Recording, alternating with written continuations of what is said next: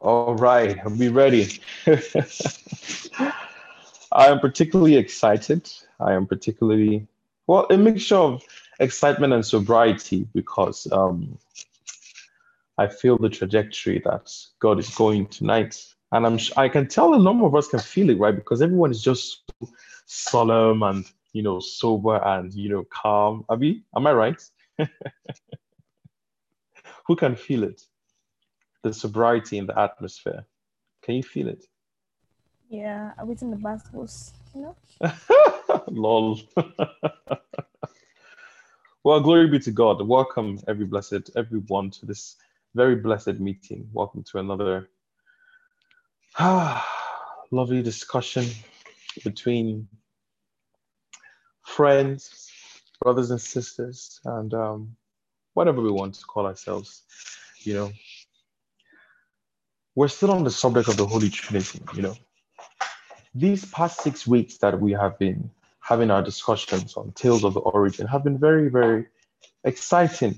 You know, how maybe just one word in the Bible can take us on a whole wild goose chase, and you see how we're we're poking into every book in the Bible, we're poking into different parts of our lives, we're poking into so many different things just from one word.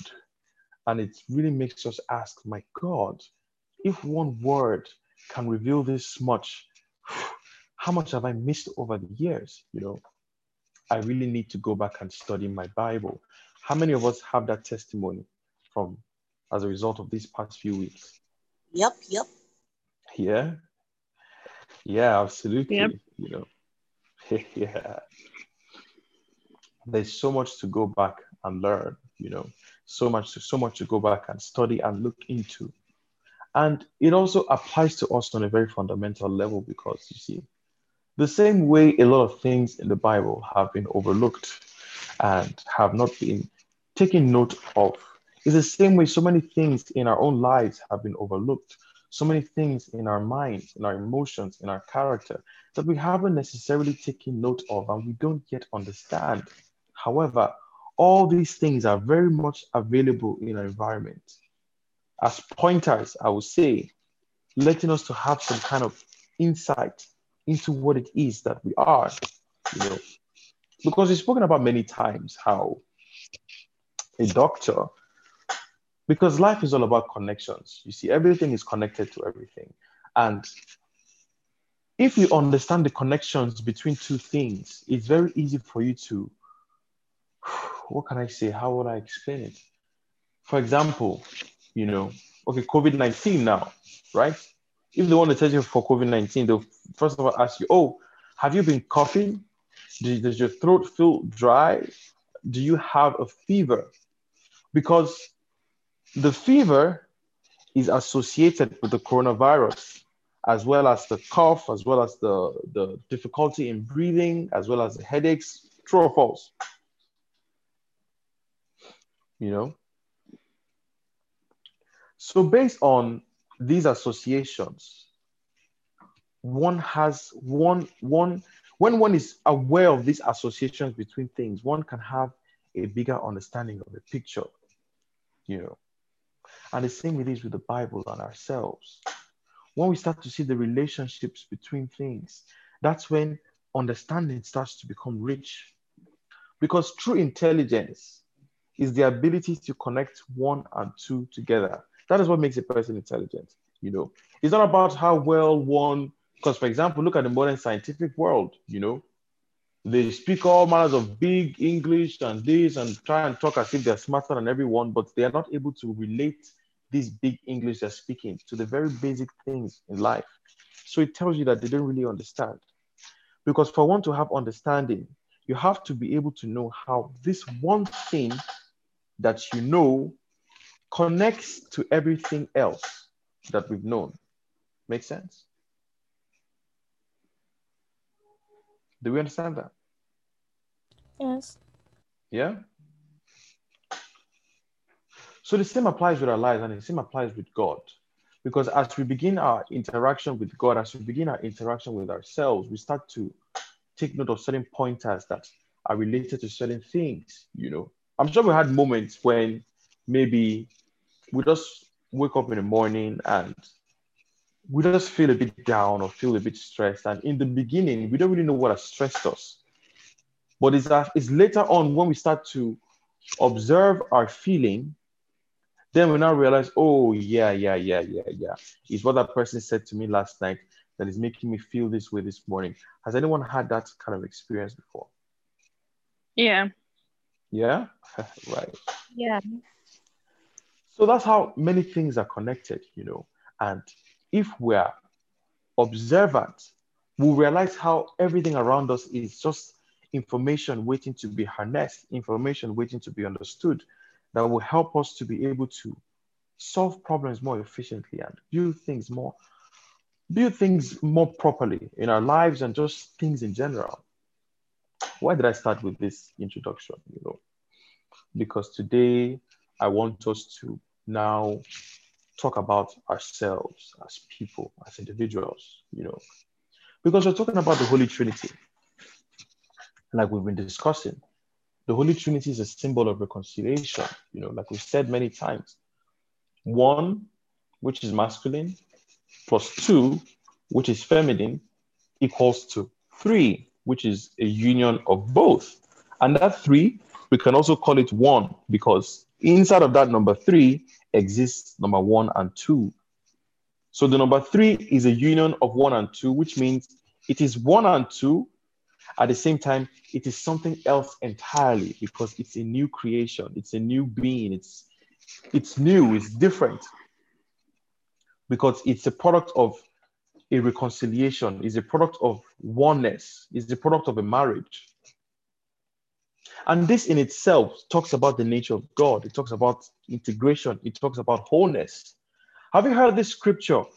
Hear, O Israel, the Lord your God is one. Have you heard that scripture before? I was just reading it. Uh-huh. That word one I think we've spoken about it before as well, is the Hebrew word ehad. The, the Hebrew word ehad doesn't just mean one as in regards to a singular entity, but it means one in regards to something that is united, something that is integrated, something that is whole. So when they say, Hear, O Israel, the Lord your God is one, right? The word ehad doesn't speak of one person, it speaks of a multitude that are united together. You know, as we've, we've said also many times, like Jesus Christ when he was about to leave, he said that they may be one, a hand in us, as I am one, as you and I are one. Are we all familiar with that scripture? Huh? Are we familiar with that scripture? When Christ yes. was about to depart. Yeah? Okay, awesome. So it talks about a oneness that it talks about a oneness that includes multiple people, includes multiple things. It doesn't exclude it. Because oftentimes the idea of oneness excludes other people. When we talk about wholeness, we want to talk about wholeness excluding things. But the wholeness of God is inclusive. And in Hebrew, this wholeness, this integration is also known by another word, which is called shalom. Shalom. The word shalom is commonly translated as peace, but shalom actually means whole, that which has been made whole, you know. And Jesus Christ said, Blessed are the peacemakers, for they shall be called the sons of God. Because the sons of God relate with wholeness, making things whole. And to make something whole, you have to include it into whatever it is that you're doing. You can't exclude it. Right now, I'm reminded of the time of Joseph. If you remember the book of Exodus, you know, when Jacob, the time that Joseph was um, kidnapped by his brothers and sold to slavery, it was written that Jacob told Joseph, Go and see to the shalom of your brothers. Are you seeing this? He told them, Go and see to the shalom of your brothers. Literally, go forth and establish wholeness, unity, oneness amongst your brothers.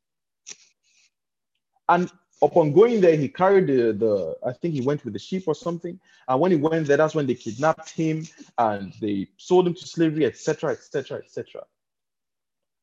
Now, much later on, we see that that same see to the see to the shalom of your brothers was the same thing God told Joseph to Egypt to see to the shalom of Pharaoh, right?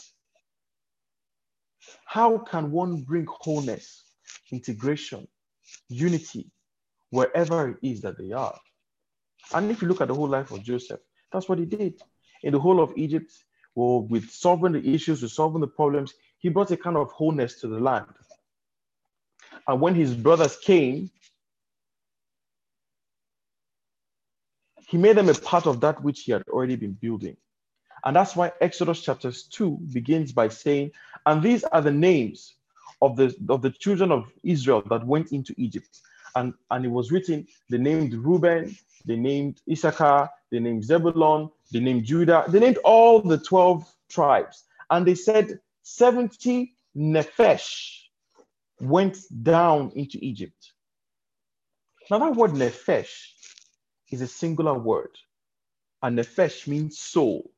Pretty much that's what is usually translated as translated as soul, you know.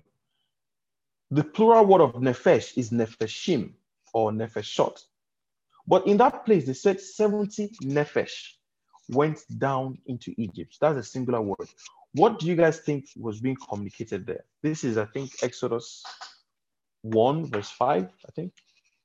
But what do you think is, is being communicated there when they said 17 nefesh went down into Egypt? I'm asking anyone. Um, we all know that, at least by now, we, we know that seven six of um, kind of uni- unifying factor, you know, where the, the two threes come together. And if it says that um, sev- 17 Nefesh, which is soul, uh, went into Egypt, they literally, uh, what I heard in my head is one soul went into Egypt. You know? Exactly. Yeah. And you can see that at the end of the day, Joseph managed to accomplish the original task that Jacob gave to him, which is see to the shalom of your brothers.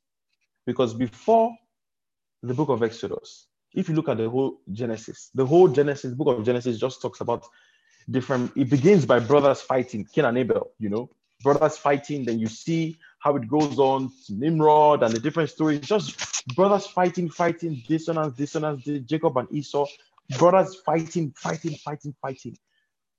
But for the first time in the book of Exodus, chapter 1, it was written that 70 Nephesh went down into Egypt. They had become one person. There were 70 people, but there were 70 people that had become one person, just like a herd of buffaloes or, or wild, wild wildebeests. There might be 100 on something, there might be a thousand, but they are really one because if one moves in this direction, all of them start to go in that place because they have become integrated. And that was the work that Jacob tasked to Joseph, who did not know that for that work to be completed, all those things that happened to him had to happen.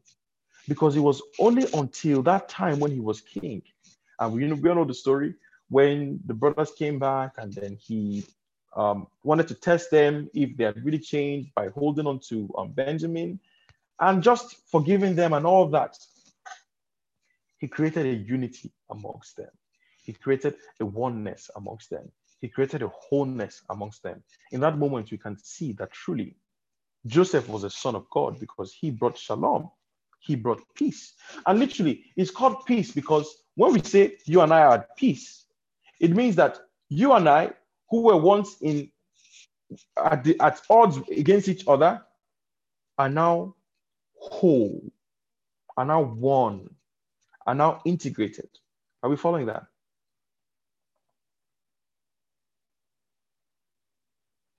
Huh? Yes. Are we following that? Yes, sir. So, this idea of shalom, this idea of wholeness, this idea of oneness is seen all throughout the Bible because just look at it. Also, Solomon, his name literally is Shalom. It literally means peace, it literally means wholeness. And that's why in his day, Israel was not at war with anyone, Israel was at peace with everyone. Now, how does this relate to us on a very individual level, on a very personal level, on a very psychological level, you know? Because we talk about the blessed are the peacemakers, for they shall be sons of God, people who go around achieving wholeness, oneness, unity in everywhere and everywhere they go and in everything that they do. But the question to ask is it possible for me to create unity, wholeness, oneness outside of myself if I haven't created it inside of myself? I'm asking. Huh? No, no. It's not possible because whatever it is that we give outside will always be an extension of what it is that we are on the inside. We can only express that which we are. And if inside of us is a lot of disharmony and disequilibrium, whatever comes out of us will also be the same.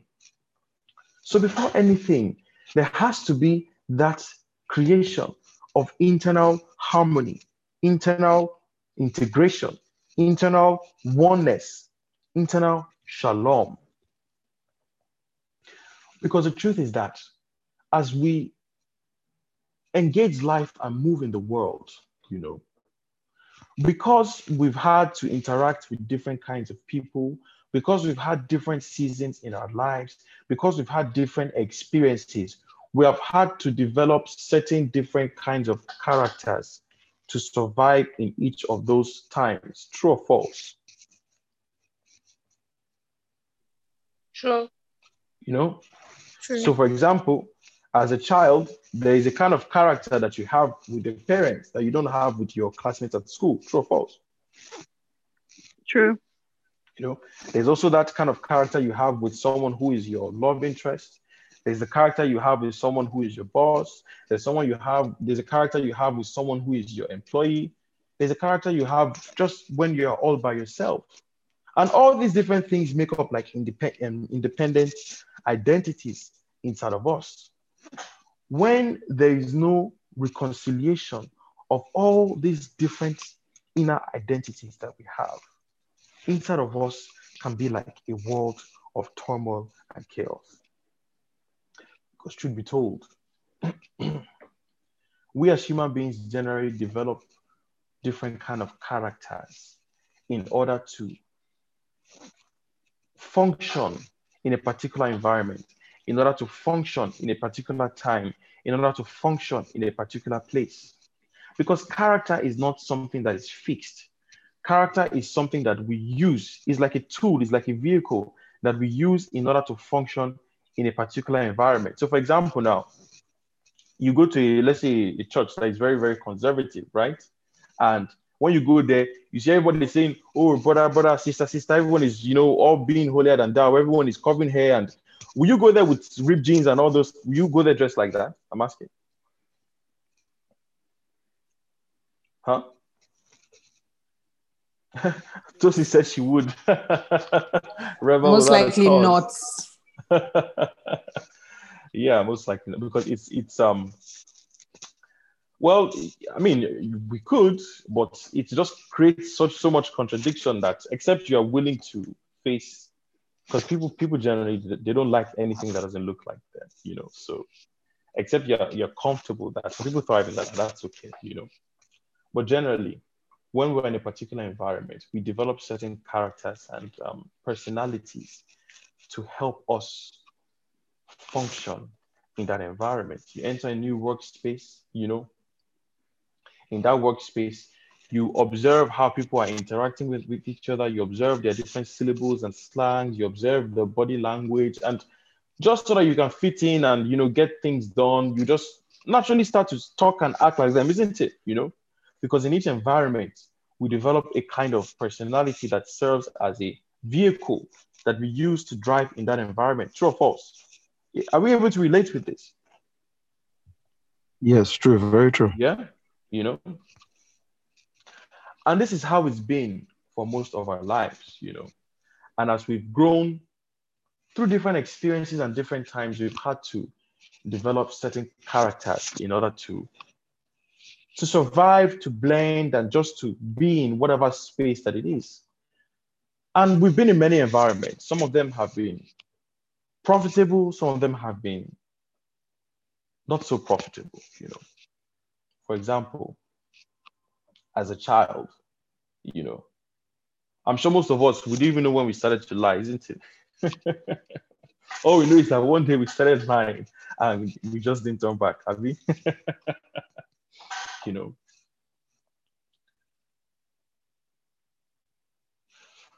When a child is placed in a kind of environment where there is so much threat all around him or her that if they do this or do that, some kind of punishment is going to come upon them because they don't like to be punished. And especially when you see, because a child might do something silly, right?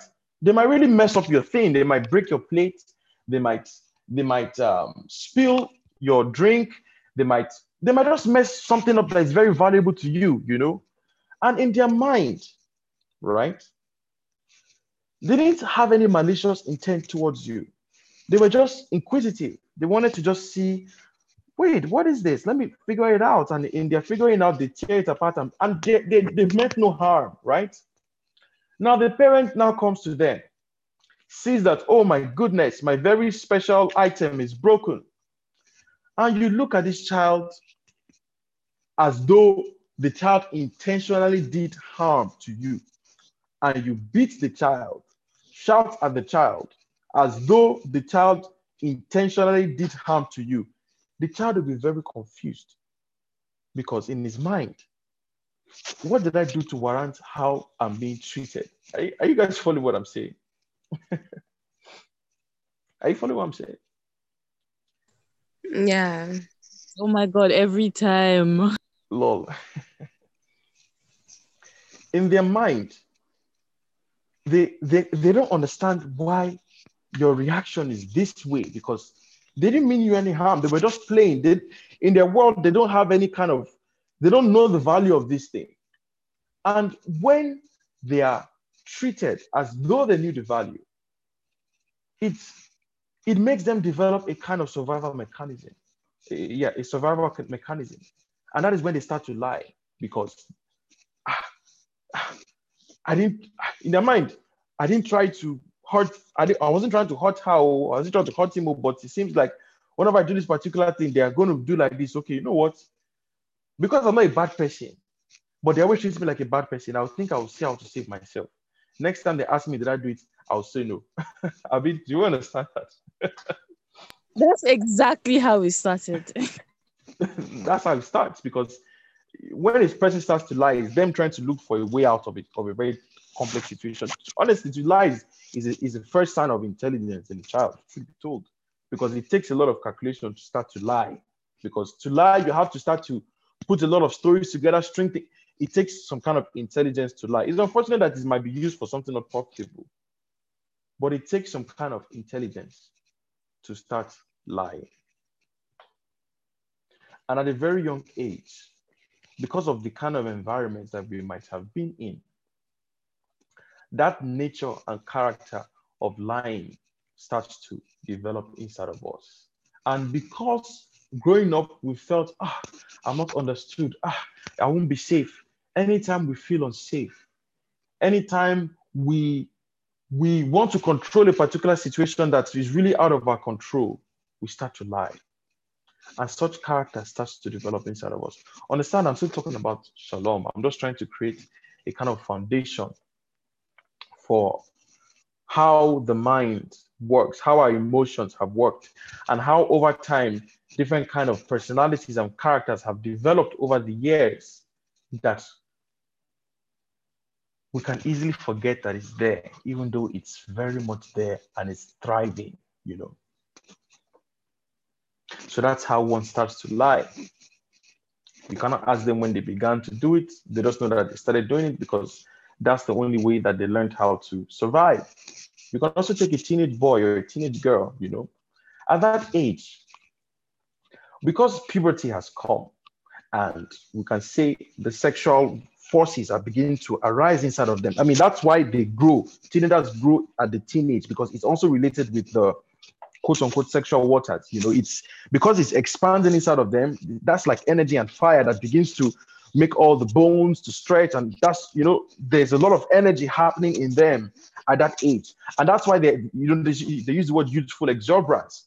So in that teenage space, a lot of energy is present in these kids and it needs some kind of outlet. If an outlet is not provided for that child in a controlled way for a teenager, right? You don't create that small outlet for them to also make mistakes and learn. You just lock them inside of a box. You put them in one place, they don't leave the house, you can't have friends. Because that energy is flowing and because the energy has to go somewhere, if they are not able to go somewhere physically, they will begin to go somewhere mentally because that energy that is flowing must go somewhere, right? It now starts to go somewhere mentally, and usually it's towards the place that you don't you told them don't go. Now in their imaginations, that place that you have stopped them from going to, they start to run there, run there, run there every day. The day that they happen to leave the house for school, everything that has been brewing in their imaginations from the age of 13 to 18 will come out and now take physical manifestation. And as a parent to now say, my goodness, my goodness, this my child was a good boy, was a good girl. When did they become like this? Well, when one when one locked them inside of the house and there was no outlets provided to them to make mistakes, to go out, to do silly things, and then you know, see them, you have when they go out and make their mistake, then you see the issue, you see where they've missed it, then you can correct it. But when that space has not been given, right? That energy unfolds out of them in a very unhealthy way. And it begins to express itself in self destructive things and things like that. And that kind of character develops. You know, if one is a little girl or a little boy in the house, and maybe people are always bullying you, you know. Maybe as a young boy or a young girl, you know, maybe you looked a little bit different from everyone in your class. Maybe you're a bit too dark or a bit too light or maybe too short or tall. Maybe you're fat, maybe you're skinny. You're just different. And people start to pick on you because of that, you know. It that makes you develop a personality to always want to protect yourself, you know. So from the age of 11, you're, you know, because people are always trying to put you down, you know, it, it makes you develop that character to just always want to lash at people. And who can relate to what I'm saying? Can anyone relate to the things I'm, I'm saying? Thus so much. So yes, much. so much. Yeah. Yes. Yeah. You know? And that's how at this these young ages, all kinds of different personalities, characters, identities are developing without us knowing. It's just developing because of the different encounters that we have, the different relationship and experiences that we have. And it's there. Everything is there being built on the inside of us, whether we know it or not. All these characters are being formed. All these characters are being formed. They are being developed. They are being hardened, you know, and all kind of character traits start to form based on these experiences you know? And maybe he led us down a particular path and we started to do things that are not very pleasant you know? It could be that when we're young maybe our mom or dad wasn't as present as we might like and they did not give us some kind of care or attention or maybe we didn't feel safe you know if I mean, as far me personally, when I think about how I grew up, what I remember most is fear because cane was always around. So I grew up very afraid. I didn't grow up feeling safe. Like, do you does anyone relate? I didn't grow up feeling safe, you know. And that begins to define how one has relationships with people. You know, if one grows up in a home, in that home, maybe some tragedies happened and no one stood up for you, no one was there for you. We start to see how she said my mom's omorogun was always handy. oh my gosh. I don't even want to think about that. you know, maybe something happened in the home that, you know, who knows what it could have been, but something that was just unfortunate. And when we tried to tell someone about it, it was treated like it didn't really matter. And um, we just grew up as though no one is going to stand up for us and no one is going to be there for us. And it just governs the way we begin to have relationships with people. You know, we meet friends and um, we find that we have a lot of very deep needs and wants because a lot of things were not fulfilled in our childhood. And now that we're older, all those things that were deprived of us in childhood, now we want to claim it in whatever way or form. You know, these very deeply rooted issues are the very things that, as people, God wishes to touch first in the beginning.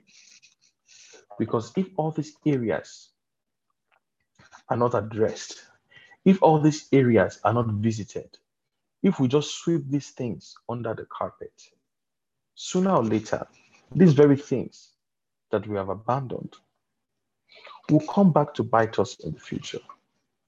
Can everyone relate to what I'm saying? Yes, sir. You know, because as individuals, you know, we all know where we've come from the background, the memory, the experience. We know who we were. And maybe as a child, you know, we were very fearful people. We were cowards. Maybe people always bullied us. You know, people always told us we can't be anything. And as children, what we just remember is people just telling us that we're not good enough, we're not good enough, we're not good enough, we're not good enough, we're not good enough. And that voice has been deep inside of us. And because they were always telling us we're not good enough, we're not good enough, we're not good enough, it made us develop a character, a personality that wants to always combat those people that told me I wasn't good enough. And everything that we do in our life today is in response to that you're not good enough, you're not good enough, you're not good enough. So we think now that we're free. We think that, oh, now that maybe some kind of quote unquote success has come, that yes, we have finally proved them wrong.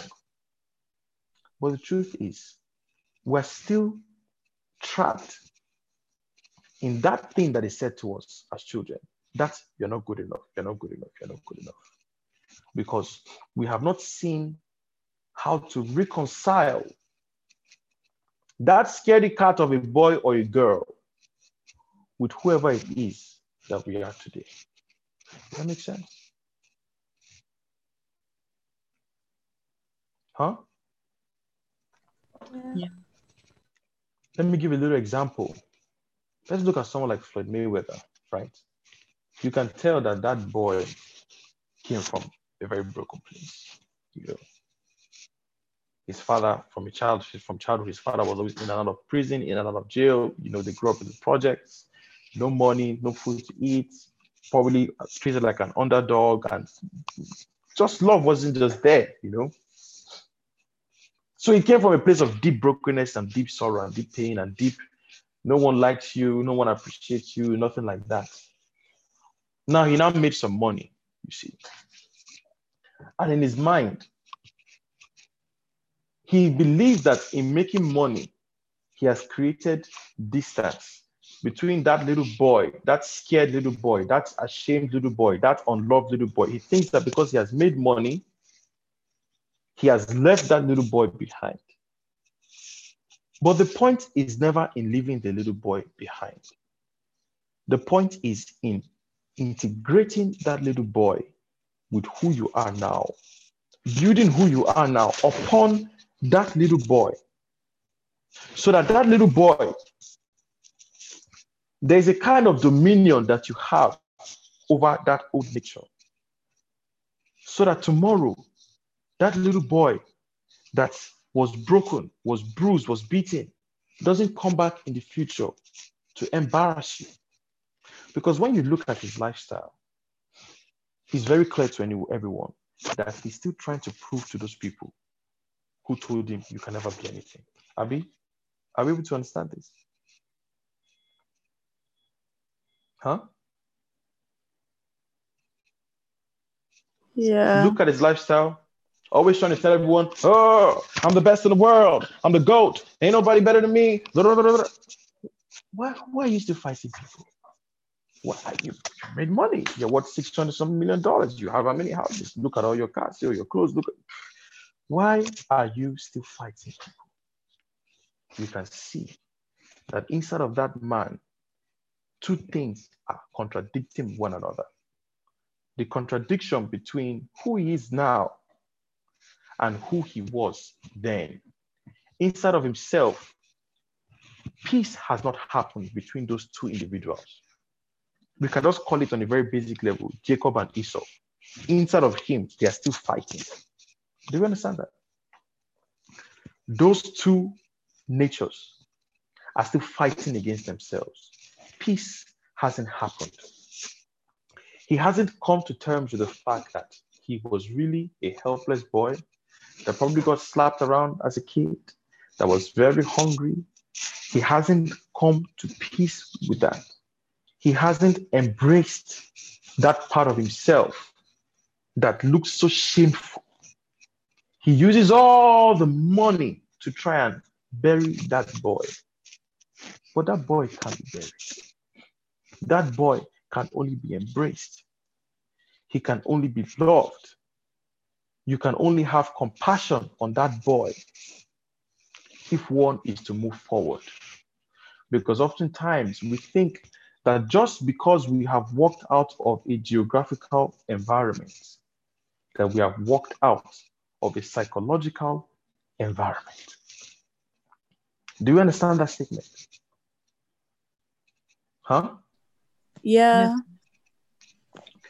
It's possible for me to move from Australia to Canada, right? But even if I've moved physically from Australia to Canada, psychologically speaking, I can spend my whole life in Australia till I die. True or false? True. That one has physically moved out of a place does not mean that psychologically they have moved out of that place.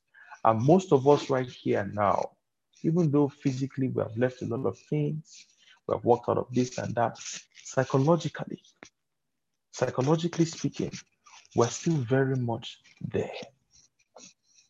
And psychologically speaking, you know when you are still in a place when you are either excited by it or very irritated by it. Do you understand?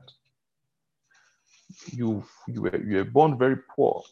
You didn't have a lot of money. You didn't have a lot of things. You made some money.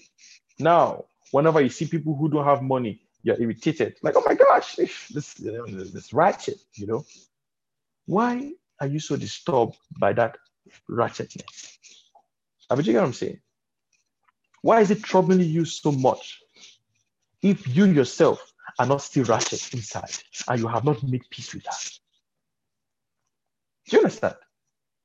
You're just that ratted part of yourself, you just push it under the carpet. You know, I just told yourself, once I just put on all these clothes, that broken me, that very hurt me, that's ashamed me, that humiliated me is gone. Let me just, you know, hide it with all this makeup and you know, all these cars and all. We push it under the carpet. But it's still there. Because why? Why am I still disturbed by it? Why am I still disturbed by someone who is materially impoverished? Why am I still disturbed by someone? Okay, let's say I'm a girl now, and maybe back in the day, I, I used to go, oh, oh, I used to be in the streets and everything. Why am I so disturbed when I see a girl dressed in a kind of way that is a bit lewd? And I say, can you imagine? Look at this shameful girl. Why? Why does it disturb me? You know. Is anyone can anyone listen what I'm saying? About yeah. how many of us on this table? Yeah. Huh? You're disturbed because it reminds you of your previous self. Remind you, not your previous self, it reminds you of who you are. it's not the previous self. Because for it to disturb you right now, it means that that is who you are right now, but it's under the table. And you have oh. not reconciled that part of yourself with who it is that you're trying to be now. Yeah. And that's why a person, even though you have all the money in the world, look at the Arabs. You enter their country, eh, you see all of them, they are, you buy all the cars, buy all these, dude. You can see that in their mind they're still they're still trapped in those days when they were desert dwellers and when they had to beg the whole world to help them that they help to come and invest in us they're still in that place and that's why they feel the need to shine and do all these things because psychologically they have not made peace with that person that they used to be then and who it is that they're trying to be now they haven't learned how to have compassion, how to embrace that broken aspect of themselves. They are still looking at it like it's filth, like it's something to be rejected, like it's something to be condemned. And every single one of us have those parts of ourselves that we hate to see in the mirror. True or false? Hmm? So true. You know, you can stand on any podium, talk boldly, this and that, you know. But have we come to love that girl that was very afraid? Have we come to love that boy that no one looked at? Have we embraced that part of ourselves? Have we actually sat down to actually look at it? Or do we spend most of our time running away and disguising it with many different costumes? Because if there's no reconciliation inside of us, there can't be any reconciliation outside of us. Because any peace that will be extended outside must be an extension of a peace that has already been established inside. And that's why you find many people who are quote unquote doing so well based on people's standard of doing so well, only for you to hear them do one shocking thing or say one shocking thing. And you're like, oh my God, where did this come from? Yes, because, you know, that person was not dealt with. That person was not embraced. That person was not was not integrated. That person was not reconciled we became this new personality you know we became this new person we picked up this new life whether it was a business life whether it was a religious life whatever it was and we walked away from that old person but we did not see how to incorporate that old person in this new person sooner or later that person that you've swept under the carpet that you, you said to yourself ah this is a shameful thing i don't want to ever touch it sooner or later that person will come back and spoil your parade Am I lying? Do you understand what I'm saying? Yes. Huh? Look at Nigeria, see Niger Delta. I do not. You left them behind. You didn't see how to clean them up. You didn't. You didn't arrange them. They will bomb the pipelines. This is the way it is. You know, when you leave a part of the when you leave a part of the country impoverished, you leave it, you don't develop it, you don't see how to work on it and you know deal with those poor places. Those same poor places are the same people that will come back to rob you in the future. This same thing that happens on a large scale, always it, it begins with us as individuals, psychologically speaking. And especially a lot of us now who are beginning this journey with God and trying to start a new life and picking up a new identity, oftentimes we think picking up this new identity means hating everything that we once were and despising it. This can't be. we have to know how to have compassion on our own selves. We have to know how to look at our own selves in the mirror for all the things that we have done and see how to integrate that old person that you were with who it is that you are you are now and who it is that you are becoming. You know. I want to tell us a story, but before I do so, Fumila, you have a question? Yeah, sorry, I was a little late. So maybe you might have answered this in the earlier portion, but you were talking about integrating who you were before with who you are now. And thing is that I, I I'm sorry, I just can't see that ever happening because a big part of me even coming to God was you know God promises that the per- the old you, do you get what I mean, dies and the new you comes back. So like isn't that person dead? Do you get like isn't that nature dead? Like why would you want to reconcile it? So when we talk about reconciliation, you know, I want to give you an example. I'll, I'll tell you a story, you know like I wrote the other week when I talked about how my transformation story, and I wrote about how the things I used to get into, just the normal crazy party life and all these things that most people get involved in. You know, so for the most part, that was my that was my thing. I love to go around. I love to be promiscuous. I love to just quote unquote play and all these things. You know, so that was my thing, and that was what God pulled me away from. You know, and so for the long for the longest time, I've been away from all those things. I've I cut, I cut off a lot of my old friends. I stopped talking to a lot of people. I just distanced myself, you know. I distanced myself. And in that space of distance, you know, God started to build my own personality in Him, my character, my new nature, and all that, and all that. So, two, three weeks ago, one of my housemates, my friend who we have our house together, it was his birthday, right? And he was like, oh, bro, oh, it's my birthday on Saturday. You know, I want to have a little party, get together. I'll so love it if you come. Please, please, bro. I know you don't like to go out much. You just come for my birthday, you know. Ah, in my mind, I said, I know what that party is going to involve. I don't want to be in such an atmosphere, you know. And um, God told me, of what use is everything that I have been doing in you if you cannot sit down in a party for two hours? And I said, Oh my. When God said that to me, I said, Okay, let's go. You know, Miriam, your yes, this your yes is very suspect. about that. Huh? Talk about it later. So I went there, you know, of course, you know, it's it's it was a party, you know.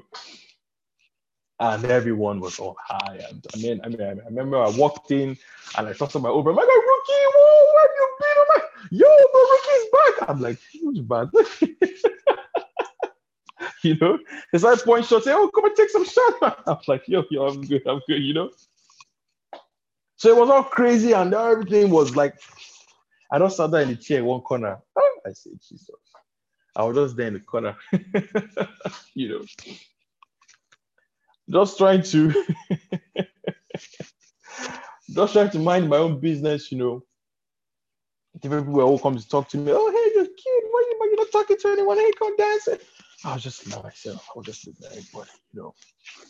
You know, it got to a point where people were already getting very drunk, started taking off their clothes. I, I just sat down there. I said, God. you know. But I realized something in that moment, you know. I wasn't judgmental of anyone in that room, you know. I wasn't judgmental. You know, I saw them with the smiles and, you know, the drunkenness and craziness. And I really could see them, you know. One girl walked in that used to be an old friend of mine. She saw me, she was shocked because when I saw her, she was very innocent back then. She just came to Dubai, but I saw her now. Uh, her hair is different colors, tattoo everywhere. I'm like, you know, like not like, like not like there's any evil about it in in sense, but that physical expression tells you how much psychological change has happened to her, you know. So I, I saw her and she came to me. I said, How are you? She said, oh, Yeah, I'm good, I'm good. I looked her in the eyes. I said, How are you? Are you happy? She froze.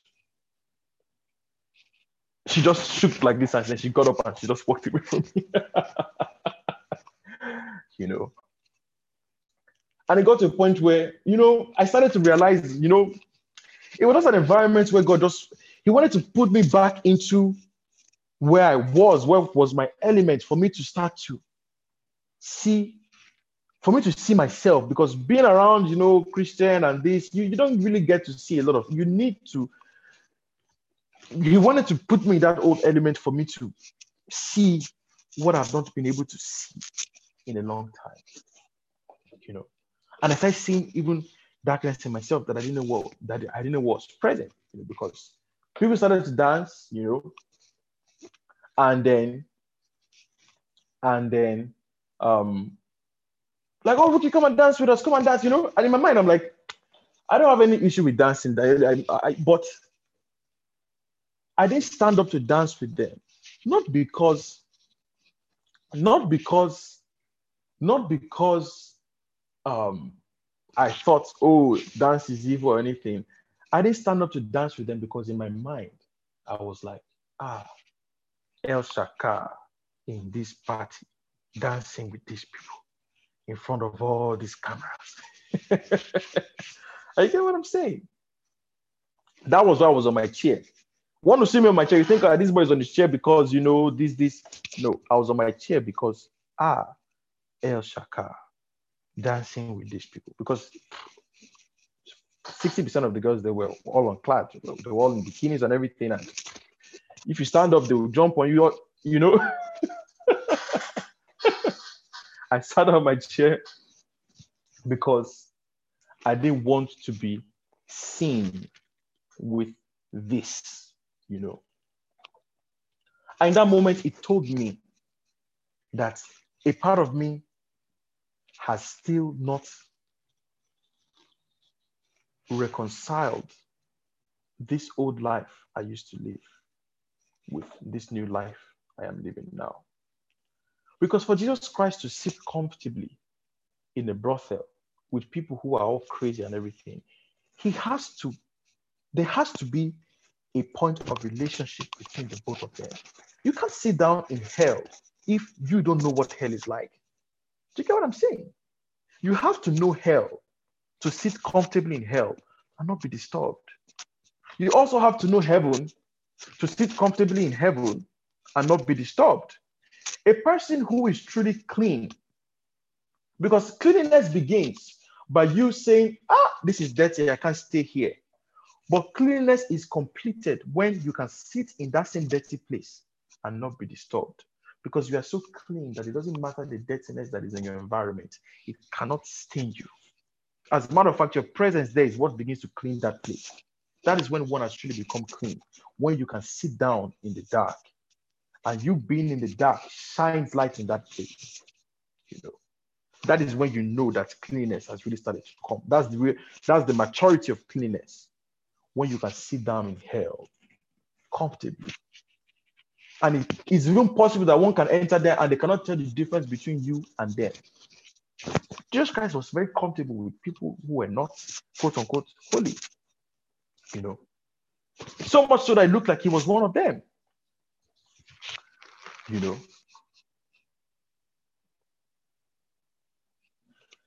because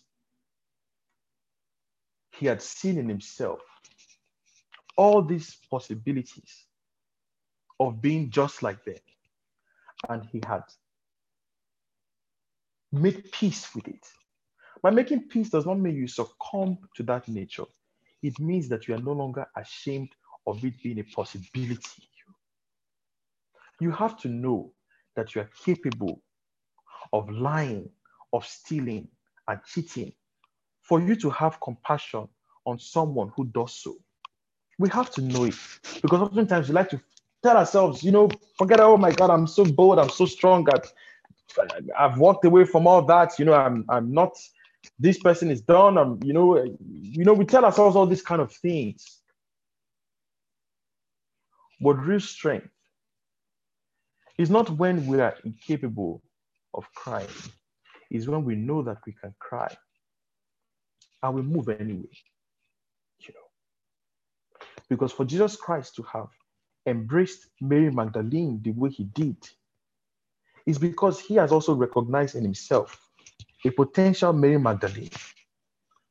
And because he had learned how to love that Mary Magdalene in himself, because you must understand in the wilderness, when he was being tempted, the temptations were evidence of desires that his flesh had. True or false? Huh? True. So true. You know? So sin was a possibility in him. It was, it always was. Did that possibility take manifestation? Maybe not. But sin was a possibility, and he knew it, and he had dominion over it. And it's because he knew of that possibility of sin in him that he could sit down with sinful people because he saw the relationship between him and them. Do you understand that? Huh? Yes, sir. He saw how I and these people are really alike. At the same time, they're not alike because you understand this duality we're talking about now. That's why when we talk about real maturity, real growth, is a juxtaposition of light and darkness. And the person who has really become light, a whole and integrated light, is a person who also can sit in darkness. There are some places that a Mayweather cannot go because he's not really light, he's still very much dark. He has not, those broken pieces of himself have not necessarily been dealt with they have not necessarily been been absorbed into this new character that he has. This new character is a facade, is a mask for that broken little boy 40, 30 years ago. You know. And that's why he won't have a particular friend, you know, who like back then, you know, growing up, he didn't have so much, you know, he didn't have a lot and um, he made some money later part of his life and if you see him, he's, he's what you call someone that is bougie, you know. If you hold fuck his any kind of way, say, oh my God, don't do that. And if, you maybe you go to a restaurant and you don't know how to pronounce this particular French dish, or you would just start to, you know, all this funny, funny behavior. All this thing tells that that young boy of many years ago who was put down by many people, he hasn't yet made peace with it. He thinks that he has moved past that point. He thinks that he has outgrown that old person.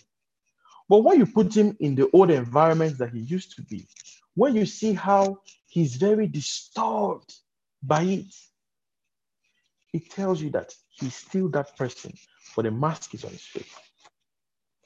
Can we understand this? Do we understand? Yes. Yeah. Huh? Before I go forward, I'm Chiamaka has a question. yeah. Um. So I just wanted to ask. Um. I put my question in the group chat. Uh, I said, but um, isn't there some truth in not being pre- present or being involved in those type of in those type of situations because of the image you might portray to those who see you as light? So, for example, when you said that you were at the party and they said, "Oh, stand up and dance" and blah blah blah, you said that the fact that you didn't stand up and dance meant that you hadn't 100% reconciled with the old you because they couldn't coexist right? You had to kind of you felt like you had to separate yourself. But isn't there some truth in you not standing up to dance because you're representative of light or you are light really in that place? I might be wrong. No you're right. That's it's true. But you see my intention was not pure. It was dirty. You get my point? What you said is true.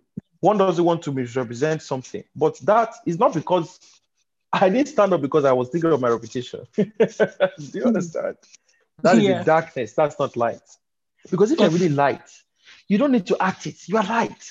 Jesus Christ would sit down with these people and do. He was drinking, eating, laughing with them. He, he, he didn't need. He couldn't take light from him. They stripped this man naked, they beat him. He didn't take his kingship away from him. He was a king. Mm. Some Yeah. of us, if the clothes that we have are taken away, all that sense of value and worth and it all goes because we never really had it. You know. Yeah. Because if you really have something, it's not what happens externally that defines it. It's an internal quality. Mm. So in that place, this is just me sharing my own introspection. And I'm saying this to begin to, the whole point of me saying all these things is for us to take these stories and begin to use it to also introspect, you know. Because I sat down that chair, quiet, not because I thought, oh man, I can't. I was like, man, look how this camera's here. I don't want to be seen with these people. If I was really clean, would I think that way? I'm asking.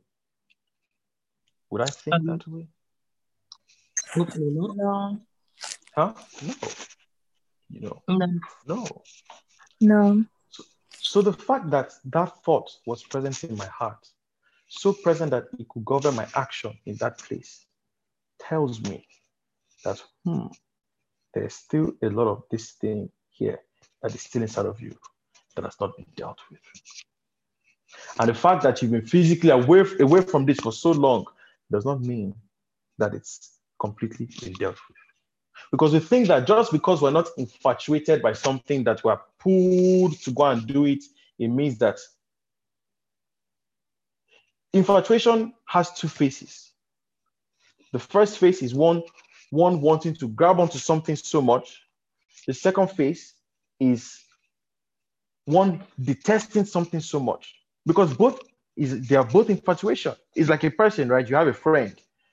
Either you are talking about him negatively or talking about him positively, but you're talking about him. True or false? So for the fact that you're talking about this person, whether for good or for bad, it tells you that you are infatuated by them. True or false? True. True. You understand? So you cannot put all your attention on something positive or negative if you are not infatuated by it. So in some regards, I saw that I was able to really see the people I could because for the, I wasn't disgusted. I wasn't I wasn't um, uh, condemning a lot of the thing I was feeling. For the most part, was compassion, and for me to have felt compassion, it it's it's in that moment it, it I saw for the first time that oh wow, I have really started to grow out of this because you, you can't know if you have grown until you are put back in that same place that you failed. Does that make sense? When you know you've grown, is if you are put back in the same circumstance, but your reaction is different. That's how you know growth has happened. It can only be by you going back to that same circumstance of yesterday, and your reaction to it is different. If you are still doing the same thing, in the same circumstance, it means that nothing has really changed. You can only know you have grown by how you do things differently in a particular situation that happened before, you know. So in that place, I realized a new kind of devil, the devil of reputation. I said, wow, I didn't think this was this was a thing, you know. I mean, that's an extreme scenario because I mean, it was, it really was a very, it was a wild, it was a wild party, and it was a wild party, and uh, but still, if I was really light, if I really was light, why would I have been ashamed? Because I was ashamed to be seen around them. I was ashamed. If I was really light, why would I be ashamed to be in that midst? You know. So that served as a kind of platform for me to really introspect and begin to see myself, you know. And it really gave me a picture of what is my what future might hold. Maybe this is how God wants me to go and you know minister to people and actually can sit down with them in their you know whatever space they are and so blending that they might think that oh my God, this guy is just like us. Because in truth, I'm just uh, for you to sit down in the midst of people quote unquote darkness, you have to also be accept that that darkness in you is under complete dominion. Does that make sense? Yeah. yeah. Yes, it does. Huh? Yeah, completely. Yeah. For, for someone to be a fraudster, right? It takes a level of intelligence. For you to swindle people of their money, you have to be intelligent, right? Now, if you convert from the fraudster job to a an empower, whatever, whatever, isn't that same intelligence you use for fraud that you begin to use for a good thing? I'm asking. Yes. this is what reconciliation looks like. So that intelligence I was using to defraud people yesterday, I was using to commit crime. Instead of me committing crimes, I now take it and start to do something productive. And this also applies to the different things that happen to us as children, as young boys, young girls, you know, all those traumas, all those experiences that we had, that brokenness, that pain, that sorrow, is that thing, that very place, that very, those very quote unquote shameful parts of ourselves that actually enable us to relate with people, you know. Because, for example, you see a lot of people today, you know, submit um, supporting the LGBTQ community, saying, why are you always talking down on these people? Don't do this, don't talk to them like that, blah, blah, blah, blah, blah. It's not necessarily because they are pro-gay or anything like that. It's because most of those people can identify with people who are perceived to be oppressed because they themselves have been oppressed. Does that make sense? Yes, sir. When we watch movies, don't you always love to see the person who was an underdog rise above all the bullies and defeat all of them? Don't you love to see that? You know, we don't enjoy to see the bad guy always putting everyone, except we are that kind of person. But generally, because most of us have been on,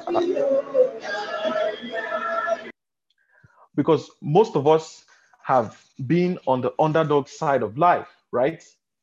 Because of that underdog side of life, it makes us able to see people who are also underdogs and empathize with them. And that's why everyone loves the person who falls down and rises back up because most of us can identify with falling down, true or false. You know.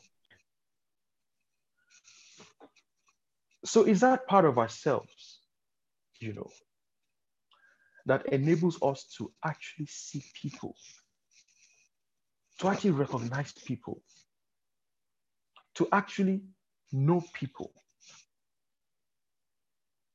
And this is the part that oftentimes we want to run away from. We don't want to look at in the mirror, you know. Because every single one of us here, we know ourselves.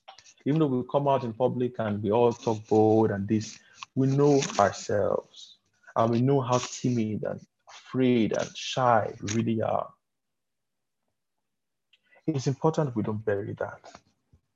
It's important we allow God bring all those things to the forefront so he can teach us how to harness it.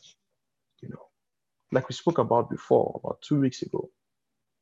Meekness, according to the Bible, is not a person who is incapable of danger. It's someone who is very dangerous but has that danger under control. Does that make sense? Does it make sense? Yes, it does. Because Jesus Christ's sacrifice didn't have, if he wasn't capable of leaving the cross at any time, if he wasn't capable of abandoning the mission, if he wasn't capable of throwing everything away, if he wasn't capable of doing that, then his sacrifice wouldn't have meant anything. The sacrifice meant something because he was capable of living there whenever he wanted. That's why when um, Peter cut off the ear of the servant of the high priest, he said, Don't you think I can call 12 legions of angels to solve this problem? I can. So I'm not here because I don't have the power to do something. I'm here because this is what I want to do. You know. And it takes one becoming, because if if he had not become aware of, because for example now, maybe as as um maybe people have always bullied me most of my life. People have always cheated me. People have always lied to me, you know. I've always been an underdog. If a circumstance comes that in that circumstance, the only way for there to be peace is for me to look like a fool. And I haven't reconciled with me being foolish in the past. In that moment, do you think I'll be able to play a fool to solve the problem? No. No. And that's why you have a lot of people who claim to be tough and say, Oh, I don't budge, I don't budge. But really, they're afraid because you see, they can't look foolish because they are they are still the foolish person of yesterday. Do you understand? Because when everyone begins life foolish, you know, and from our foolishness, we gain wisdom. When we gain wisdom, wisdom teaches us when the time now comes to be a fool by choice. Make sense? Do you see everything is a circle? You know? Yeah. We begin foolish, we become wise, and now we choose when to be foolish. That is when the person has really become wise. When you have the power to choose when to be foolish. You are a real winner when you've gotten to the point when you have the power to choose when you lose. That's what, that's what that's what makes a master chess player, right? Because they're really masters and because they know their game, they know how to lose. They know when to lose this pawn. They know when to lose this bishop. They know when to lose this rook, and they will do it by themselves. And you think you're in control because you are collecting this, but you don't know that they're the ones that give it to you because they're not ashamed of loss. They're not ashamed of failure. They have reconciled it with themselves. And that's why when the time comes to be either of the two, they can do it at peace. Because if Paul was so attached to the the the because he was a Pharisee and Pharisee was a prestigious position back then. You know, you can liken him to a PhD holder who was also probably rich. And if he if he was so attached to all that, he would not have been able to carry out the mission that God had for him. You and also it's very possible, right? That one will walk away from all that material prowess and all those things, and they don't see the importance in it. And when the time comes for you to also be a king, because you've despised that kingly nature because of what it made you do, you know, because you've not been able to see the truth in it, when the time comes for you to be a king again and for you to stand your ground, you find yourself unable to do so. Do you understand that? Yes, sir. There must be balance. Yeah. There, there must be balance. Because if we're very low people, right, and we walk out of it to become high, but we have not reconciled that low nature in ourselves, Anytime we see anything low, we will despise it. We don't want to go near it. We don't want to touch it. You know, because it just reminds us of everything that we walked away from, and we're still very terrified of it. On the inverse, if we're very high people before and then we come low, if we see anything high, we start to despise it. Say, oh, this is now look at you, you're saying you're this. Can we relate? Yeah. Do we know anyone like that? You know, or are we are we seen ourselves like that before? huh? You know. Do you want to say something for me? Oh, sorry, accident. Let me just mute. Before we go forward, what are thoughts, comments, questions thus far? Before we go forward, anyone?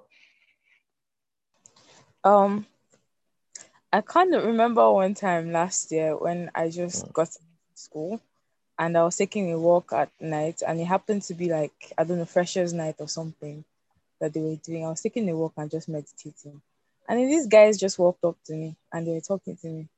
Originally, I was just going to ignore them and keep walking, but they kept talking and passing comments. So I turned around and I asked them how the night was going, and they said they wanted to talk to me, and I said it was fine, but I was going on a prayer walk, and they could join me, and so they, they were mocking me, but they decided to, and we just kept walking, and they started passing comments about how I'm praying in tongues and I'm wearing an anklet on my ankle, mm. and uh, how can you be dressed like an ashawo apparently and be preaching Christ? and I was so hurt. Like it really hurt me. It hurt me deep. I was like, ah, I don't even understand how this this doesn't match up. But I stopped and I was I was praying and Holy Spirit asked me to minister to these to these boys. And I held their hands and I asked them if I could pray for them. And they said they were confused, but they said okay. And I prayed and prophesied and I left them and I continued walking and from that time to like even though like I still had struggles throughout that the semester and throughout that year later with my faith, every time they saw me on the road, they would stop. they will greet me. How are you? How are you? It's cool. How is everything? And then I'll keep going, and I'll just smile and be like, "Wow, wow, this is amazing." So like when I think back to things that I I used to do wrong, and because I um, I figured out really early that parties were not my thing. And even though I was I, I'm this energetic person, M for energy and everything, I can't I can't abide parties. But I realized conversations were my bane. Ah, I can't talk. I can't talk. It's a gift. it's a gift. And so I conversations became like they were my struggle also because they were the things that I did not know how to put a boundary to. I'll be talking with somebody and they will switch up the conversation, say to something sexual, and I will not be able to redirect it or to just cut it short or to yeah. and led putting me in situations that I did not want to be in. And so early this year, the Lord shut down a lot of things for me where I wasn't talking, I wasn't on any group chats in WhatsApp that had nothing to do with church or Bible. Hmm. I wasn't reading any books that were not Christian no Christian, no non-Christian content. I wasn't watching TV for like about three months, and I thought it was going to go on like forever. I really did, but um, I started pulling back into these things, and then I joined this group chat, and it was something like what I used to be used to before, where um young people would just come and say whatever, and I wanted to leave. Like I was just, I could not um, I, I could not connect to it anymore. I just wanted to leave and pull myself out. And I remember something that one of my big brothers said.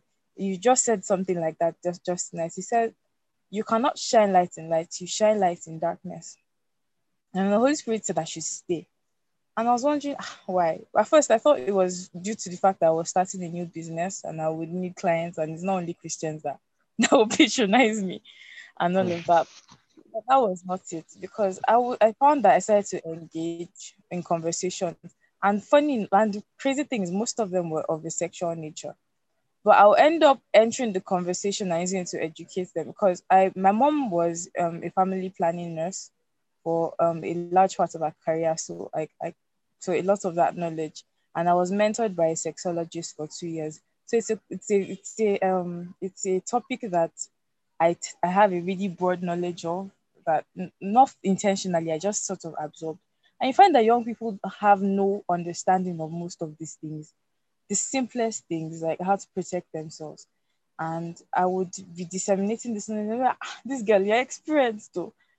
But it did not take Jesus to start to enter the conversation. And every and it, he came up every time somebody was trying to trying to ask if I'm single or not. Somehow he just did. It did not take long for everybody to know that this is a, this is Jesus' babe, and they were fine with they were fine with it. And it it's it's it's showed me another part of where how I could just like you were saying, integrate who I was or um with who I am and how I'm growing. And it's just been beautiful because now I'm talking to people that uh, crisis of faith, talking to people that have struggles with masturbation because I can relate with them.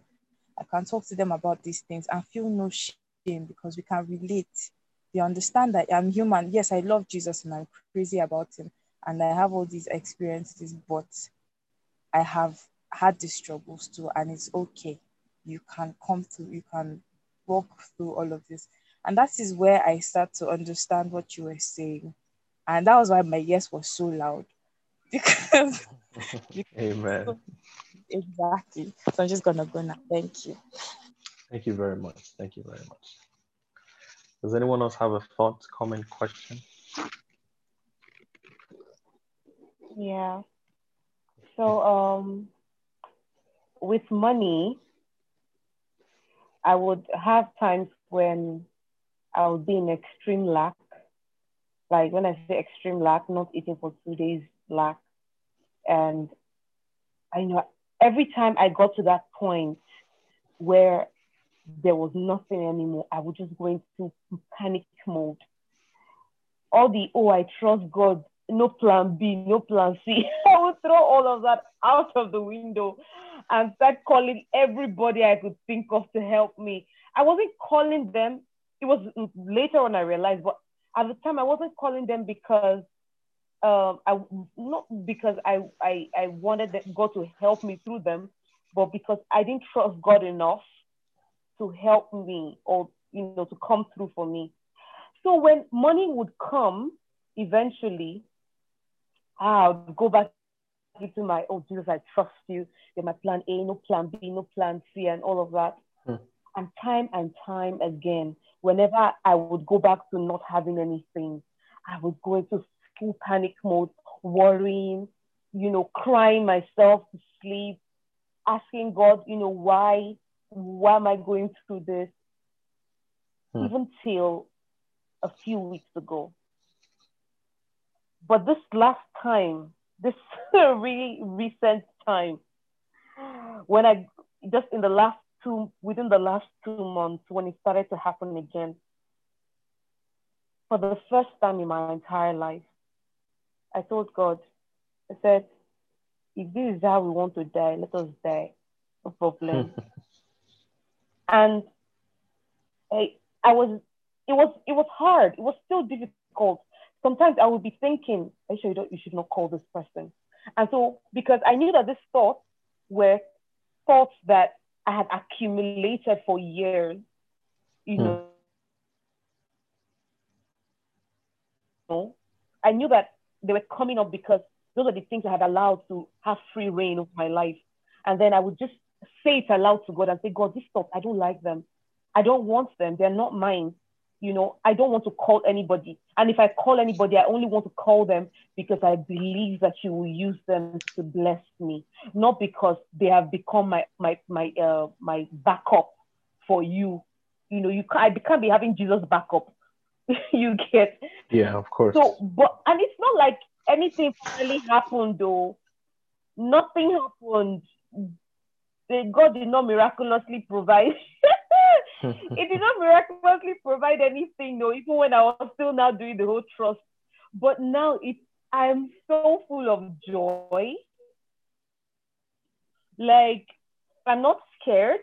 I'm not. Hmm. So for some people, it's like, oh, okay, you know, finally trusted him. Money now finally appeared. no, it did not appear. Oh, I'm still inside the dark, but I'm in the dark with a smile on my face. I'm in the dark with like, yo, nigga, whenever you're ready, I'm ready. You know, I, I did reach out to some people, but it was no longer that whole panic call 100 people and say, ah, I need to help right now. If you don't help me, I'm a die. no, but it, it has come to a point where, you know, it's like when we talk about satanic, beauties, where you, God will bring opportunities your way, and opportunities look your greatest fears, and look them in the face and say, I got you. I, I, I've got you in dominion. Like I have dominion over you. That mm. kind of situation. And it has happened in other scenarios, but with money, it has been one of the most recurring aspects this kind of um, dynamics. And hearing you say the things is like, yo, is bringing us face to face with these things. And giving us several opportunities over and over again to confidence your microphone went mute deal with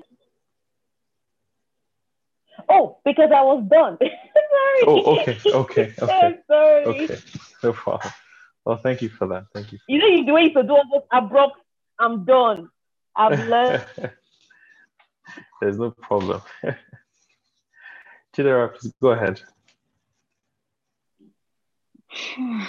okay. Hi, everybody. Hi, Hi. Alkakar. Um, my question is, how does okay based on what you talked about? I know that that was you know God leading you to go for a party, but you know there are times where you find yourself in a place, for example, um, maybe a restaurant, and Mm. you know there's a there's a there's a there's music in the background and the music is secular now i'm coming Mm. from a place of defilement right Mm.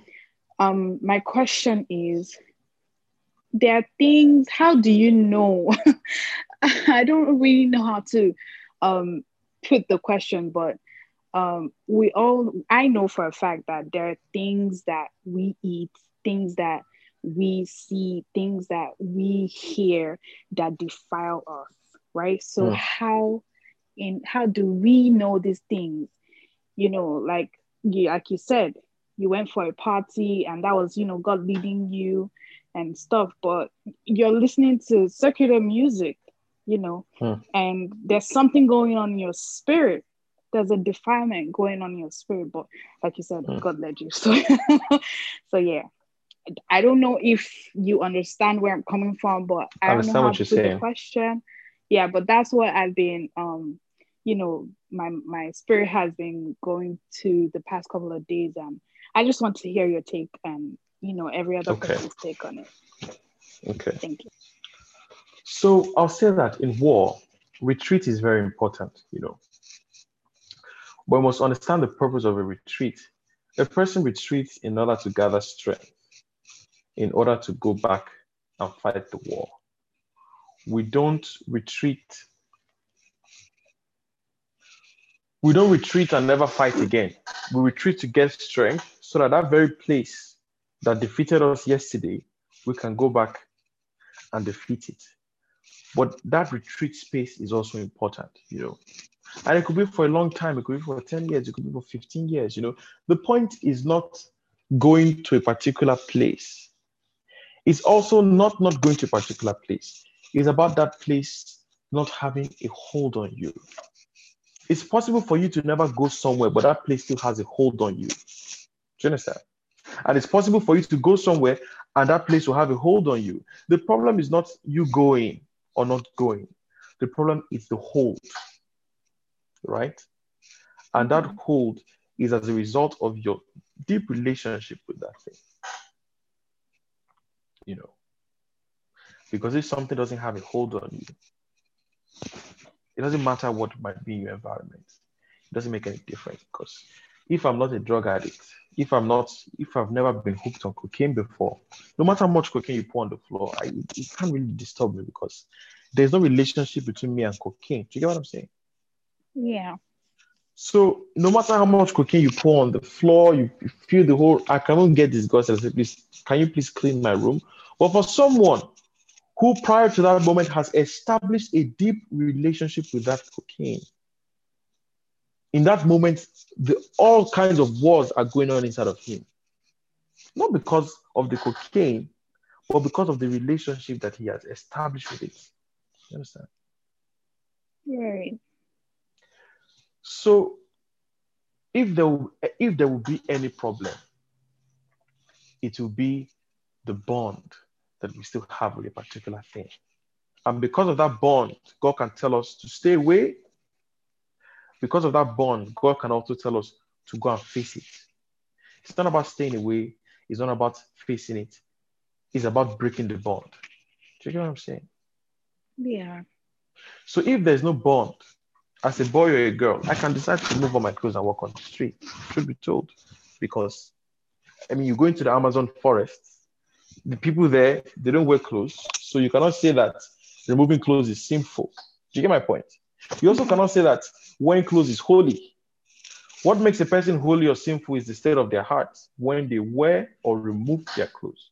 Make sense? Okay. okay. You know, so there are a lot of people who are wearing clothes, but in their clothes, they are slaves. There are a lot of people who are removing their clothes, and removing their clothes, they are still slaves because the only reason that they're doing it is because they're trying to prove a particular point to someone. They're not free because they don't have control, you know. Mm-hmm. So the point is not in going there. The point is not in not going there. The point is breaking that bond. And there are different ways that God might put a person to go about doing that. Like I said, I've been away from this for two years. It's not as if I'm not going to party every weekend. No, you know, I've been away from that for two years, and that was the first time I've been in such an environment for a long time. And it served as a kind of, will I a training ground, the mirror for God to have me to see a lot of things. But we'll get one thing straight. For the fact that I was in that environment, you must understand that that environment has its aura, right? And it has its, like you say, quote unquote, defilements that will make me, when I get home, I have to increase my, um, what's the word?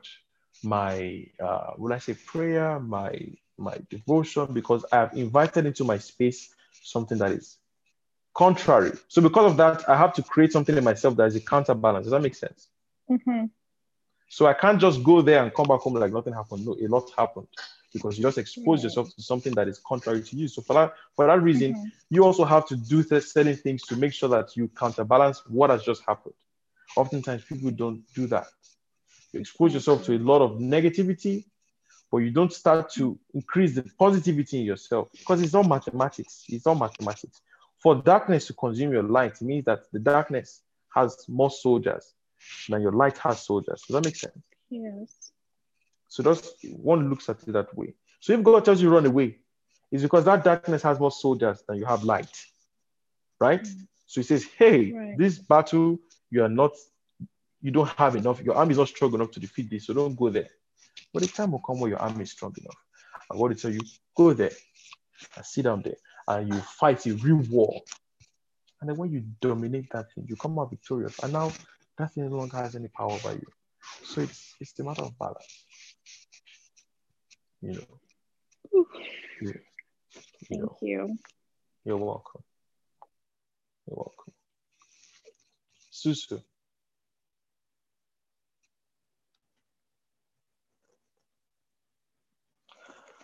Wow, Susie, your question is deep. Woo! I think it's not just parents, but you see, as people, even we pro- project all our own traumas on everyone we meet. You know, it's it's it's when we have not come to terms with who with all the aspect of ourselves, when we haven't created that reconciliation in ourselves, and like I said, I'm going to really explain it more. I'm just waiting for this round of questions to finish. Then I'll now start to explain it properly, you know. But if one hasn't seen seen themselves for what they really are, if one hasn't made peace with once upon a time, I didn't have food to eat, I was struggling, you know, once upon a time I was sold to being a house help once upon a time. I was molested once upon a time. So many things. If one doesn't make peace with all these things, there's no way, no how we won't start to project it on someone else. Because if a parent, or if I as a person now, maybe I wanted to achieve a particular thing in life, maybe architecture, engineer, whatever, when I haven't made peace with the fact that I wasn't able to fulfill it, when I have a child, I will now want them to fulfill that thing which I did not make peace with not fulfilling. Does that make sense? Apart from Susu, but the rest of us, do we understand that? Yeah? You know. Yep. So it's not just a parent thing because your parents were once like you.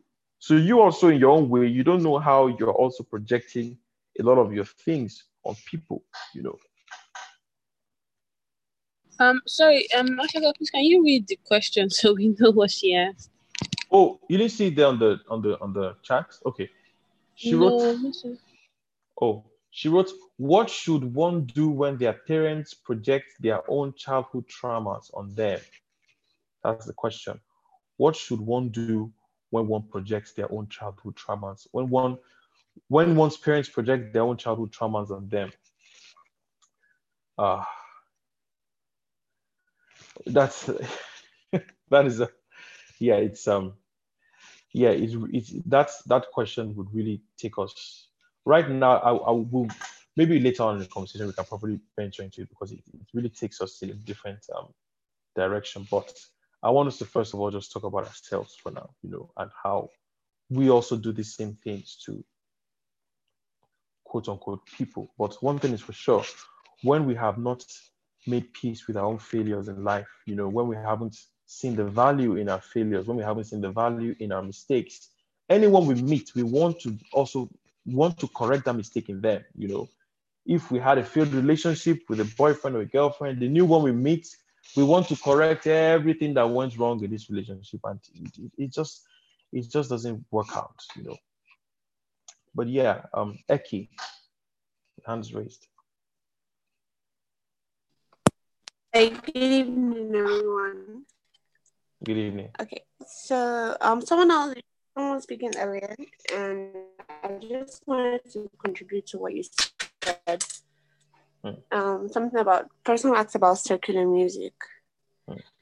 and you know when Jesus spoke, he was like, "It's not what comes into a vessel that defiles the vessel," something like that. Okay, thoughts in your heart, and you're guilty of rape or guilty of adultery, or you can hit your neighbor and you're guilty of murder. So we need to always be aware of the state of our hearts because the truth is that we always see life through the perspective of our hearts. So, like you rightly said, if you've been through an experience, so for a while I used to be very defensive because I always grew up having to defend. I'm not doing this, I'm not doing that. So you can ask me simple Sorry, your voice is cracking a bit. In my head, I'm thinking you're trying to you know, take me down or you know just to say something not happen. Because what Sorry, Eki, your voice is breaking a lot. I can't hear you. He I can't hear you. Your voice has been cracking the whole time.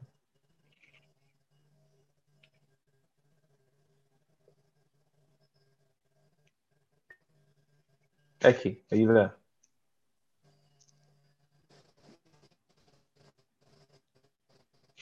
Hello?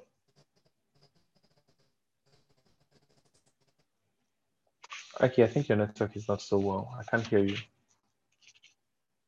Okay. Before she comes back, because she went off, um, Kauna, how about you?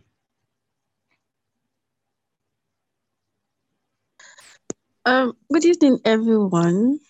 I Good hope you're doing well.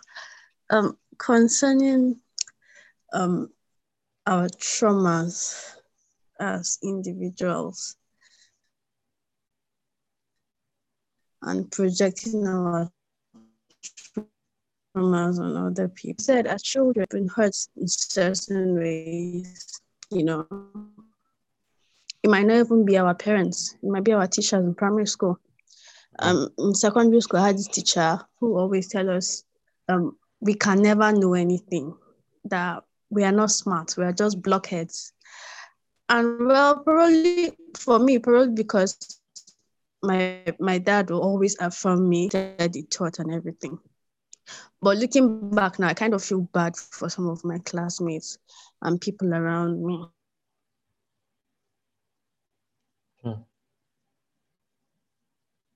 Hello? Kauna, I can't hear you. Your voice is your, your, voice has gone off.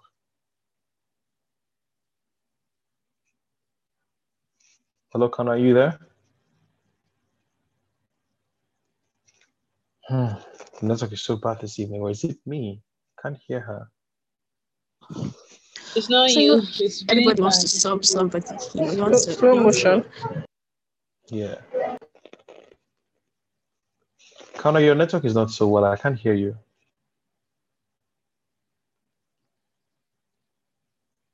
Or maybe if you could type it. Okay.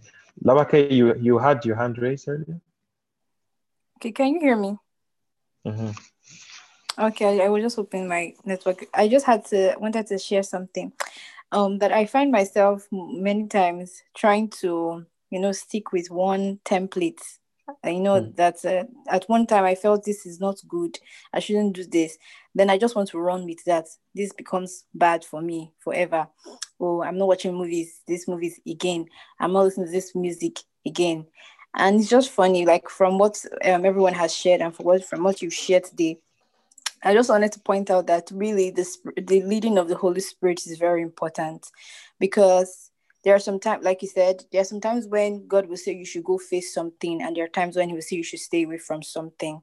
So, um, at many times, it something may be God may want you to okay go out go and be around that person right now sometimes he will be saying uh okay this is not who you should you shouldn't be here right now but i Mm. used to find myself always looking for one you know one template that i want to run with and funny funny and very um very um the very funny part is i will now be trying to put that on other people I will Mm. be doing it so much. Oh, I'm not doing this, then you too, you must not do it. So it has Mm. taken like every day I just see, oh God, I really do have a long, long, long way, you know, long ladder to climb. And so I just wanted to share that too, that the Holy Spirit's leading, you know, is very, very keen in this our journey, in this process of oh yeah, you need to let the Holy Spirit tell you. To, you need to ask the Holy Spirit a lot of times. Like I will be feeling guilty if I just watch a movie. I will sit down and be condemning myself because I watch film. so yeah, I just wanted to share that. Yeah. I mean, it's good to know. Like for me, if you ask me, I would say there's no music that is good, there's no music that is bad. There, however, are music or kinds of music that are not good for you, and there are kinds of music that are good for you. I just like to look at everything as from the standpoint of myself. I don't want to call anything good or bad, but I can tell you something is not good for me, something is bad for me, you know. I can play a particular song now. I won't call him a bad person. I won't say this his music is upset. I won't say anything like that. But as I'm hearing the song and I'm hearing the beat and I'm hearing the spirit in which the song was cultivated, I recognize the kind of nature that is making that it's that is evolving from me. And I know that this song that I'm listening to doesn't benefit me in the path that I want to walk in, you know because everyone has to know the path that they are walking on. Everyone needs to know where they are going in life. And when you are able to identify where you are going, you have to know the things that help you get to your destination. And you have to know the things that impede you from getting to your destination. There's no movie that is bad. There's also no movie that is good. However, for the trajectory in life that I'm going, I know certain movies don't help me get there. They make it more difficult. I know some songs, I won't call them bad, I won't call them good, but based on where I'm going, they won't help me get to my destination. They will impede me. Does that make sense? Huh? The rest of it does it make sense? You know? So Yes. Yes. Yeah. Yes.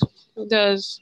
It You know. does what it's um um okay, so this is a very strong table you're standing on because so maybe because of kind of school I went to and all that, we grew up with this this is good, this is bad. Don't stay in the middle. God says black and white. So I'm hearing so judge everything from your perspective. and I'm feeling a bit of resistance because of where I'm. Okay, so, okay, so I went to Covenant. Let, let, let us start from there. I went to mm. Covenant, and Covenant secular music is bad, straight up mm. bad. Don't listen to it because it doesn't edify. It's not good for you. So if I say now, okay, I, I, I tell someone else this song is not good for me, and they ask me, okay, so what about me? is the song good for me? is the song good for me? And I'm like, I don't know. do, you, do, you, do, you, get what I'm saying? It's like if I'm telling someone from my own perspective, this song oh, is not good for me. And then I'm being asked, okay, so what about me singing? Me I'm, I, I enjoyed the song, is it good for me? Because you cannot say this is good for you and it is and it is and it's bad for somebody else or it's bad for someone else and it's good for you you have to have i don't know there's this there's this kind of Christianity that I've been trained with. If it is straight line, a straight line for everybody, this is the mark. Once you pass it on the other side. So having to now um have this inbuilt test system where you it's actually true. Run your race, finish your get to the end to your crown is your is a personal thing you're working out here, but I don't know how to explain it. I think I've been rambling, but you. I really hope you understand, what I'm saying. okay. I understand you. So I mean, like the reason I'm saying this is to help us to not go around labeling everything around us as criminals, criminals, criminals. You are bad, you're bad, you're bad, you're bad. You know. For example, now, cake is cake a bad thing in general? I'm asking. It kind of no, is. it's not. Not necessarily. It's not. No. People who have low low blood sugar need cake. No, don't even let's not let's not even go into that. Just general. Cake is it a bad thing? Is it evil? Uh-huh. Nothing wrong with it. But if you are a supermodel, maybe you are a Gisele Bündchen or uh, Naomi Campbell or whatever, is cake good for you? No, no, right? Because it doesn't help you get to where you're going. So in her trajectory in life, cake is Satan. Is, is Satan she has to avoid. You know, mm-hmm. someone like Cristiano Ronaldo now, there's some stuff he just doesn't eat. There's some stuff he doesn't put into his body.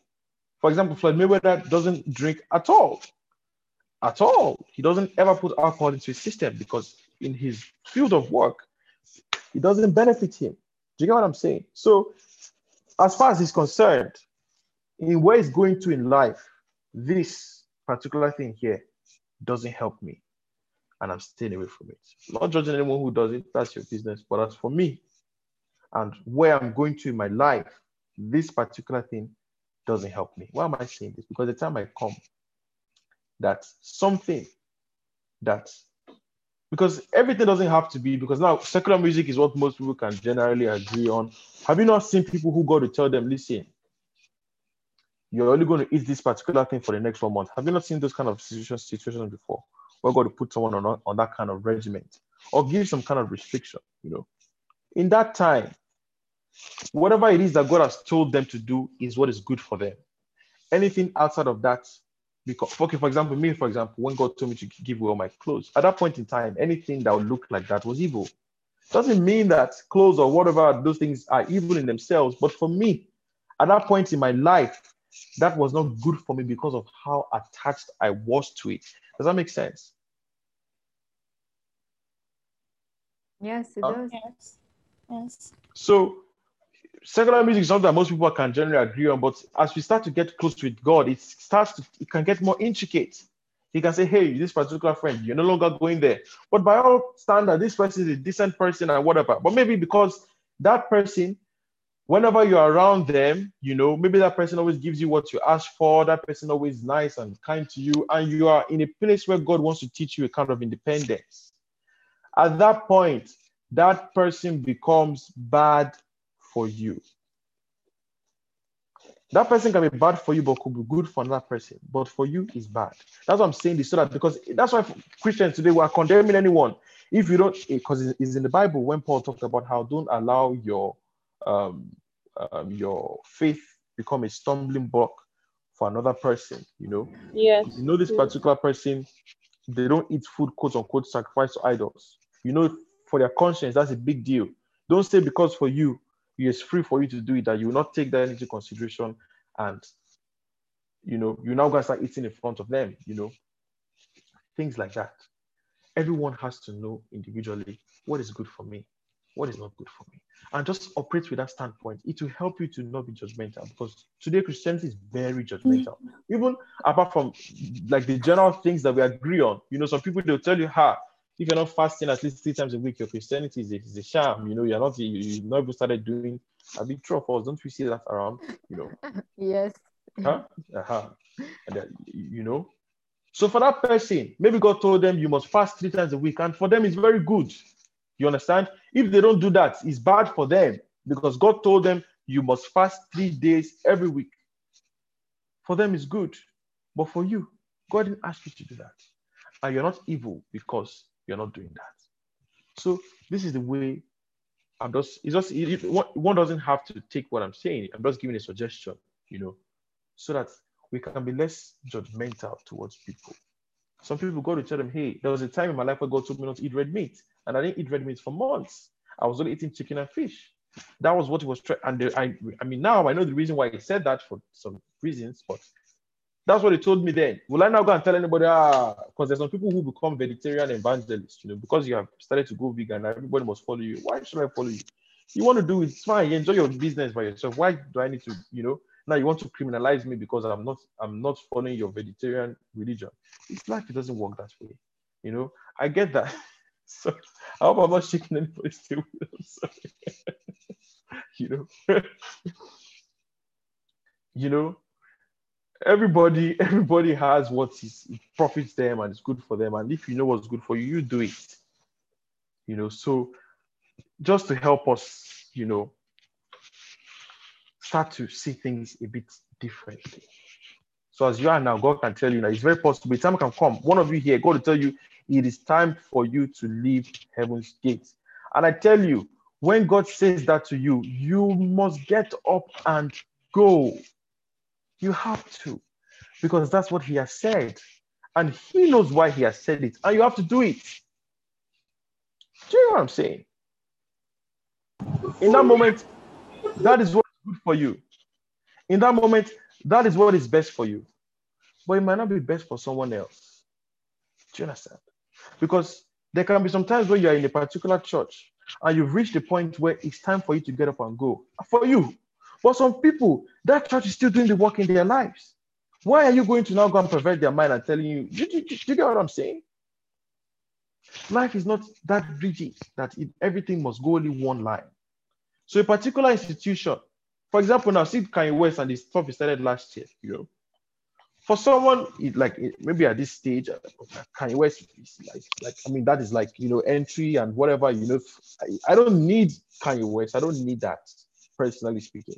I don't need him to, I, I don't need that. But there's some people who really need that. And seeing this particular guy who was, you know, the, the, the star boy, you know, the this and that, you know, seeing him come out and call Jesus, for some people that that really opens the gates to really make them walk in that direction. Not saying Kanye West is perfect, but some people need to see that very perfect guy calling Jesus for them to actually take the bold step. Do you get what I'm saying? Now, the fact that I don't need Kanye West to follow God doesn't mean I should start condemning anyone who who some people need it. You know, we can't start to be so that I'm not saying this now to help us to be less condemning and less judgmental because there's a place for everything. You know, people condemn different people's ministries. Some ministries, I mean, for ministries that are being here for this long, it's doing something. Why don't you just mind your business? Except God tells you to go and talk what you whatever. But if God didn't send you, if God says live there, you live there and mind your business. You why must you force everyone to follow you in your direction? You don't need to do that, you know. So I'm just saying this now to help us to begin to reorient our minds towards certain things like this. Though we've really gone off tangent, but I'd like to bring us back to um, what we're talking about. So before I just do that, let me just answer Kauna and then we move forward. So Kauna, go ahead, please.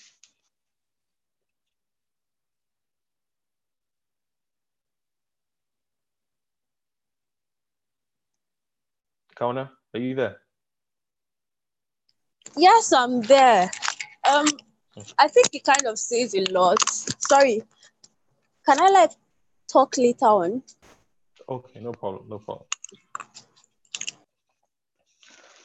So yes, we're still talking about reconciliation and we're still talking about the Trinity. I want us to understand. When we say the Trinity, you know, when we just say Father, Son, Holy Spirit, I want us to understand what it means when they say Father, Son, Holy Spirit, these three are one. So right now, I'm talking about oneness.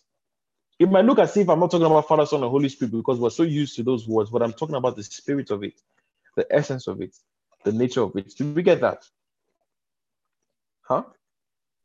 Yeah. It sounds like the shalom conversation. Yes, it's just like the shalom conversation, you know, wholeness, because the Trinity represents wholeness, it represents agreement, it represents unity. So I want us to start understanding it on a very deeply personal level. Now, when we talk about reconciliating the light that we are becoming, with the light that, with the darkness that to a degree we still are, and to a degree we once were, in life, what is important, what is useful are qualities. It doesn't really matter what those qualities express themselves as. What is important is the quality. Let me give an example. There's a story in the Bible of a particular servant who was about to be fired by his master right? And then Jesus Christ talked about how when that servant was about to lose his job, he decided to now call all the people who owed his master and he started to clear their debts, clear their, clear their debts, clear their debts, you know. And Jesus Christ said, You see that particular individual, he's very smart because he started making investments for his future before he lost his job, right? Even though what he was doing was quote unquote criminal, Jesus Christ commended his intelligence because that quality that was used to commit fraud is also the same quality that can be used to build the house of God. Do you understand that?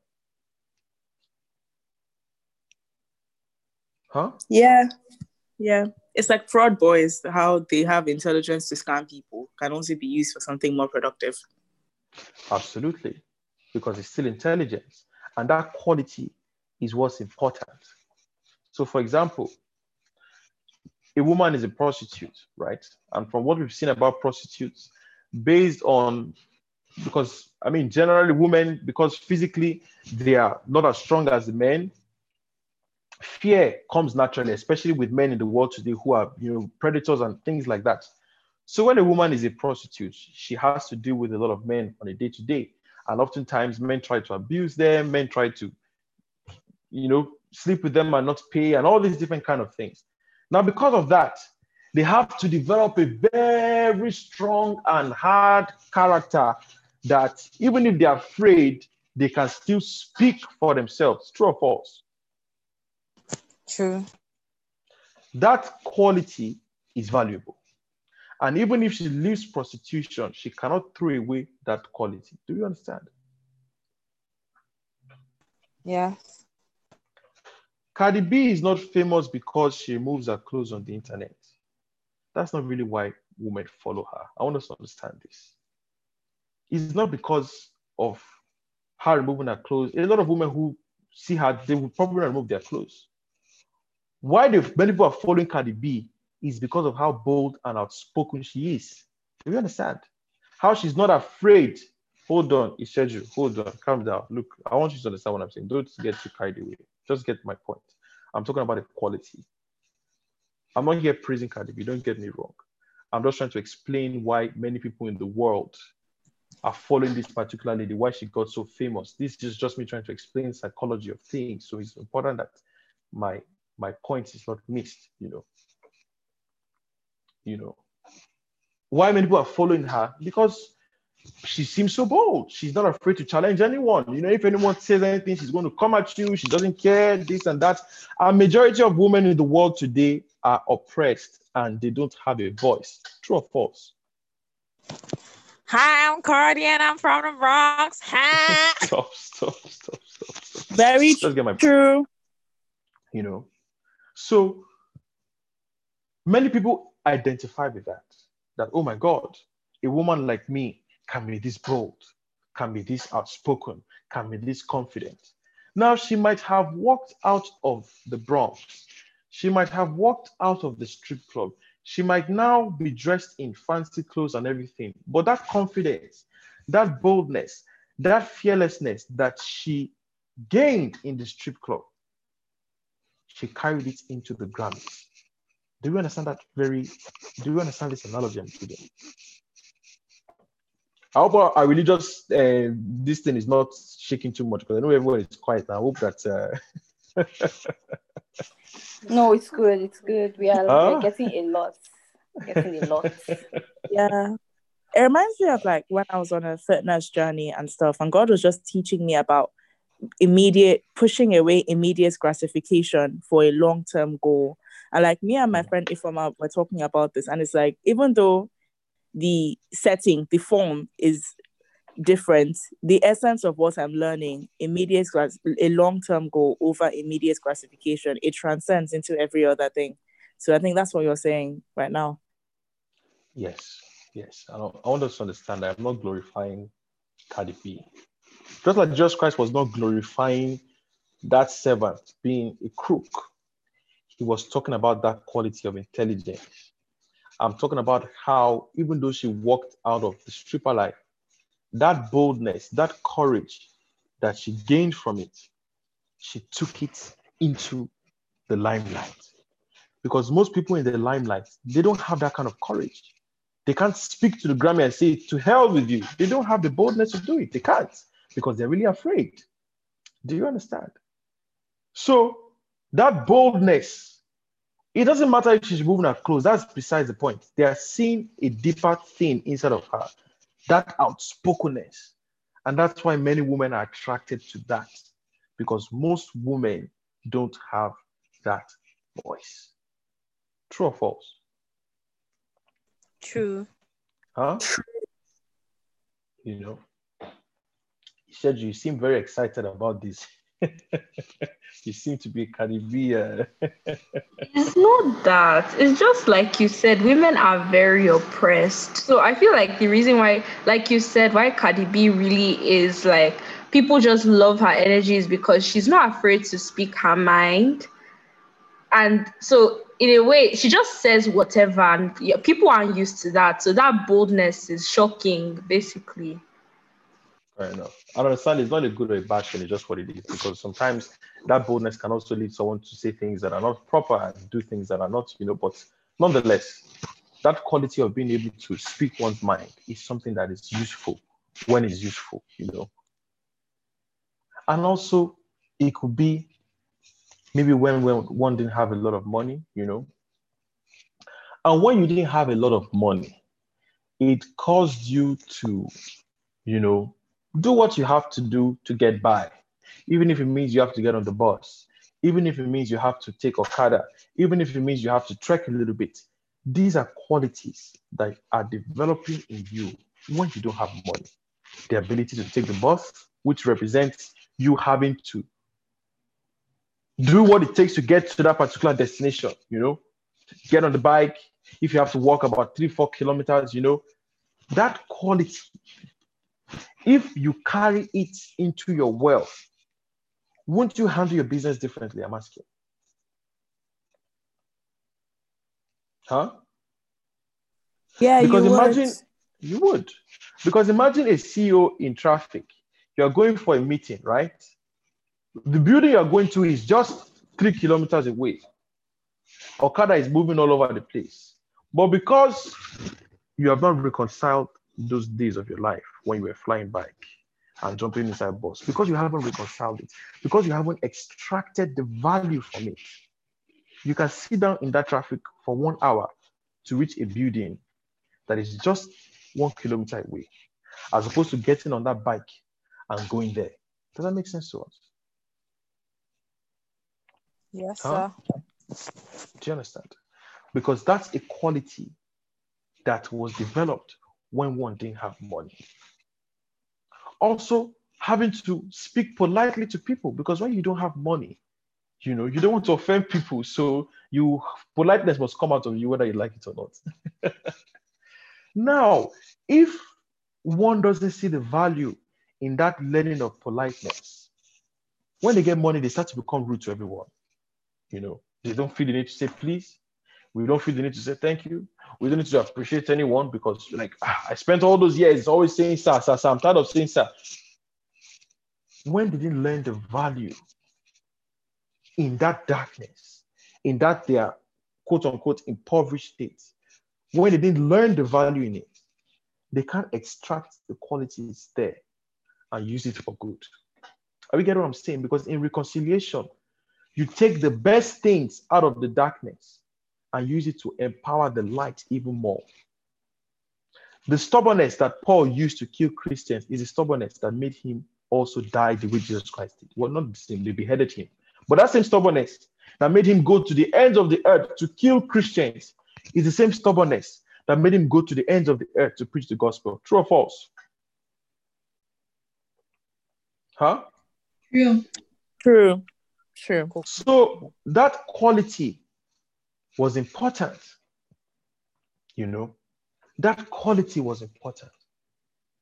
And because he was able to reconcile who he was with who he had become, he could take the best things of his old life and use it as a platform to power his new life.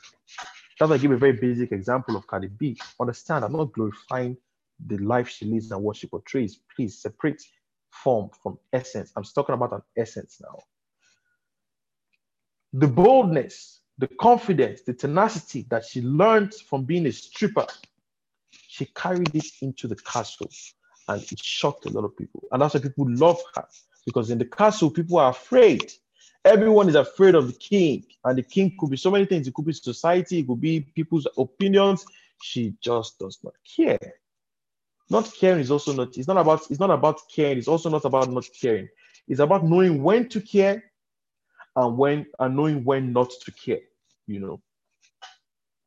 So in the strip club, she learned, even though she didn't like it because you know, being objectified, being used, she, it was not a it was not a decent life, wasn't, but there are things she learned there, qualities, useful qualities that she started to use when she came out of there. And this same thing applies to us as well. Because it's possible that we might have been in a relationship, and let me talk to women now, you know. As a woman, you might have been in a bad relationship with a man, and the man was very disrespectful. And in that relationship, you found that you were always saying yes, even though you really wanted to say no. And every time you deny yourself, you find yourself saying, okay, I, I, I, you know, I see his point of view. I, you know, this is, you know, I don't want you to feel bad. I understand what is going through. I mean, have we, have we not, have we not seen this before? Absolutely. Uh-huh. Yeah. So we see a woman who, you know, she says yes to anything because, you know, she's very empathetic, very compassionate, but her compassion is too much.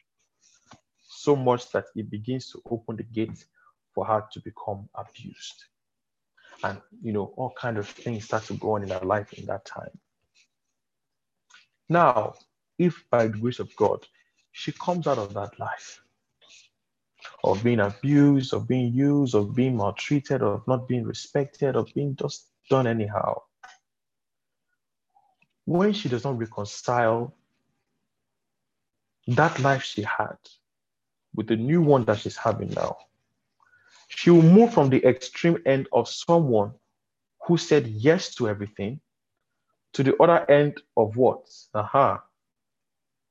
A woman who will say no to everything. And both ends are just as bad.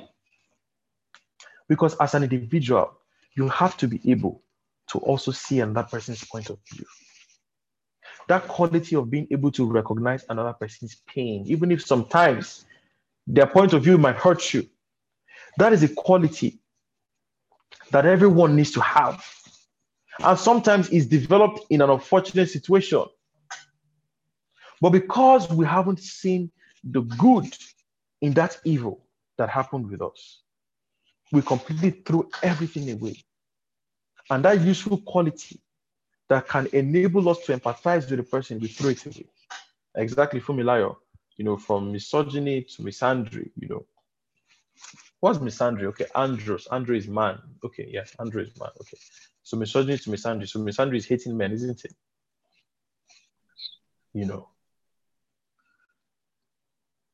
And today, for example, that is what is feminism today, quote unquote, not like I'm trying to tackle anybody or whatever, is a table that has a lot of women who have been treated poorly in their relationships with men, and they have now moved from one extreme end to the other. But the fact is, life can't be lived on extremes.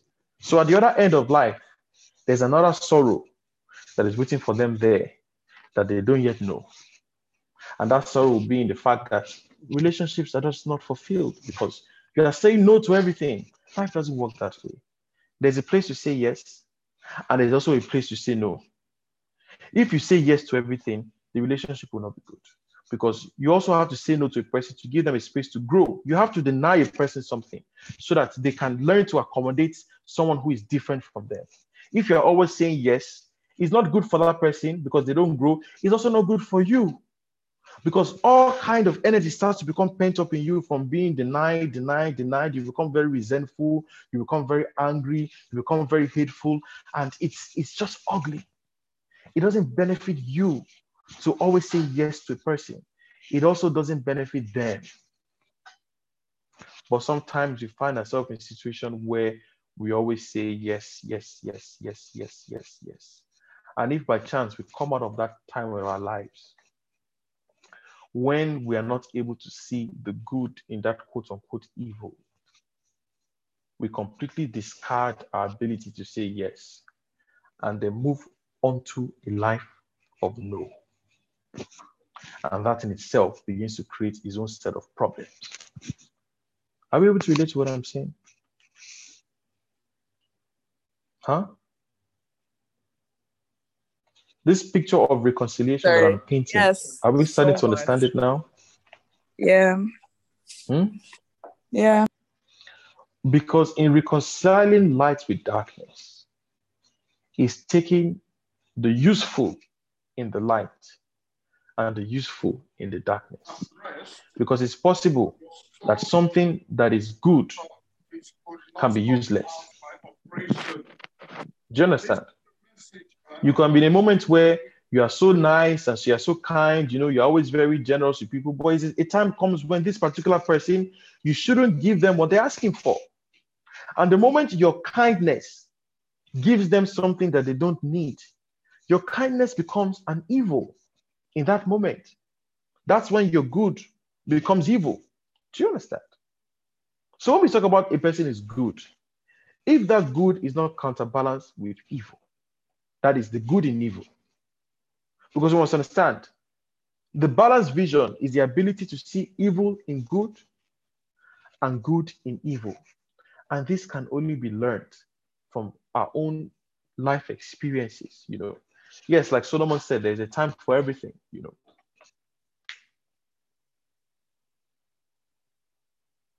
So when I look back in my life that I used to live, you know, deeply promiscuous and, you know, I know, quote unquote, my lost, if I put it that way. I know it to a good degree. I know it because I had fed it before, I had worked with it, I came to know it. And because I have come to know it before, except it comes from a completely different angle, but if it comes in the way that I was used to, I'll be able to spot it from a mile away. Can anyone understand what I'm saying? Yes, sir. Huh? And that that I learned in hell is also what is helping me now. That ability to discern my own self and also discern a woman as well. Because women too can also come with their agenda, you know.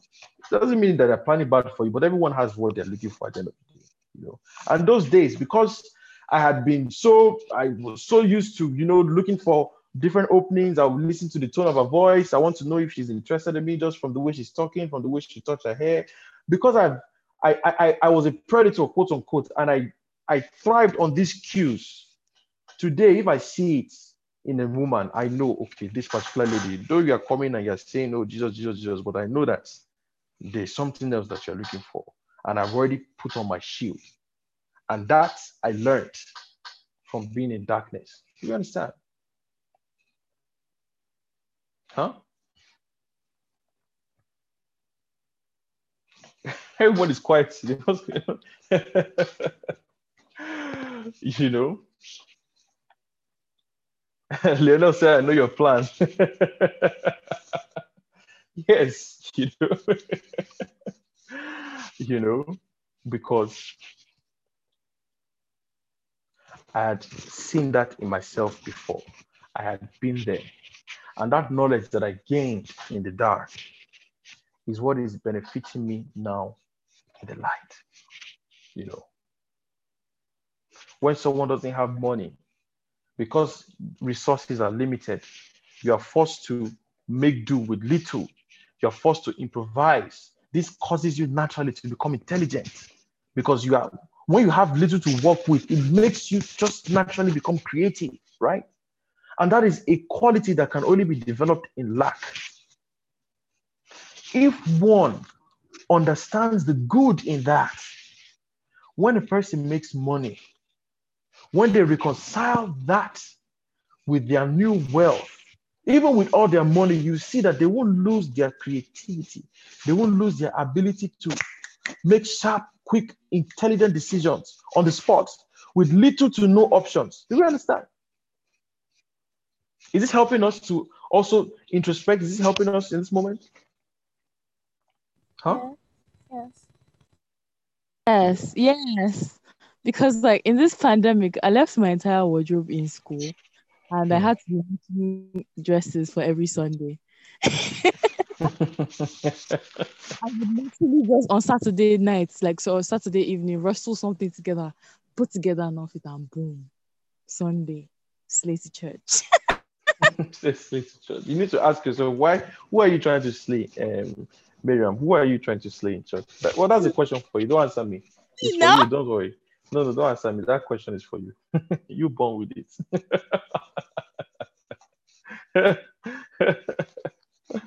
You know in every negative thing that has happened in our lives doesn't matter what experience that we might have been through what we might have gone through there is something useful in that place that can help us build whatever it is that we have now. Because very it's so easy for us to just discard where we have come from, discard the past, to become ashamed of it, to despise it, to leave it away. But it's those very things that our strength ought to be built upon. You know, it's there that our strength comes from. And that's why today, like I said, many people are no longer compassionate because compassion is something that is usually abused. But the fact that compassion is abused doesn't mean it's a bad thing. It just means that people just don't know how to value it. But the fact that someone doesn't value something does not mean it's not good, you know. And because there's no value for things like compassion and, you know, empathy, people now discard it, you know, and feel they're weak when they're able to empathize with someone else, you know. And many corporations today, a lot of industries are all built on, you know, no empathy. You know, they don't care if you're pregnant, they don't care if you're sick, they just give you your quota, you must feel it. And that's why everywhere is just just pain everywhere because empathy is looked as, as though it's weakness because in the history, empathy has always been abused, but that doesn't, you know, one has to balance it. You know, balancing our ability to say yes with our ability to say no, you know. So someone asked, how can one reconcile abuse, you know? how can one reconcile abuse it's very hard to see any good in it. Hmm. Okay. When we talk about something like sexual abuse, something like rape, you know, which is very heinous. And um, I can't speak as though I understand it because I don't, you know, I haven't ever been raped before. So whatever I say just comes from, you know, me trying to associate experiences and things like that. So this is not me speaking as though I know what it feels like because I don't. But when we talk about rape, you know, rape is when a person's power is stolen from them. When their control is stolen from them. I didn't want to have sex with you, but you forced me. Power is taken, and you just feel helpless. You feel weak. You feel like you're nothing. Because in that moment, your say doesn't matter. And you're telling this person, stop, stop, stop. And they don't, they don't care what you have to say. They're not listening to you. They're doing what they want. And in that moment, you just feel you feel helpless. You feel like you have no control.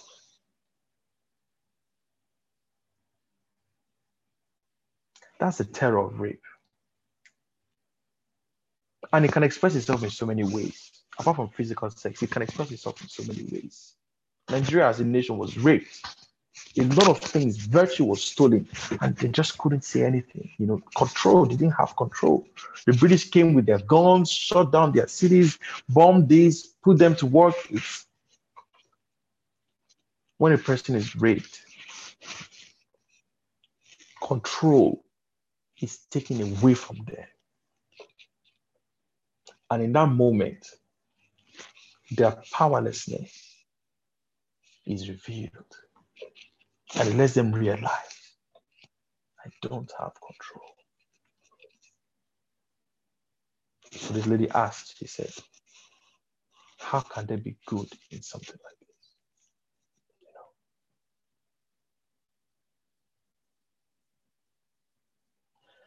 know? That one Whew. I'm just I'm just trying to be careful because you know this is um this is something that um is deeply personal for a lot of people. You know, some of us might have been in such situations. Some of us might have known someone who has also been in a situation like this. You know, so I'm just trying not to make the mistake of coming across as insensitive because I am not. You know, however, I would like to answer the question. You know, you know, the way, in a way that um, we can learn to see good even in the darkest things. You know.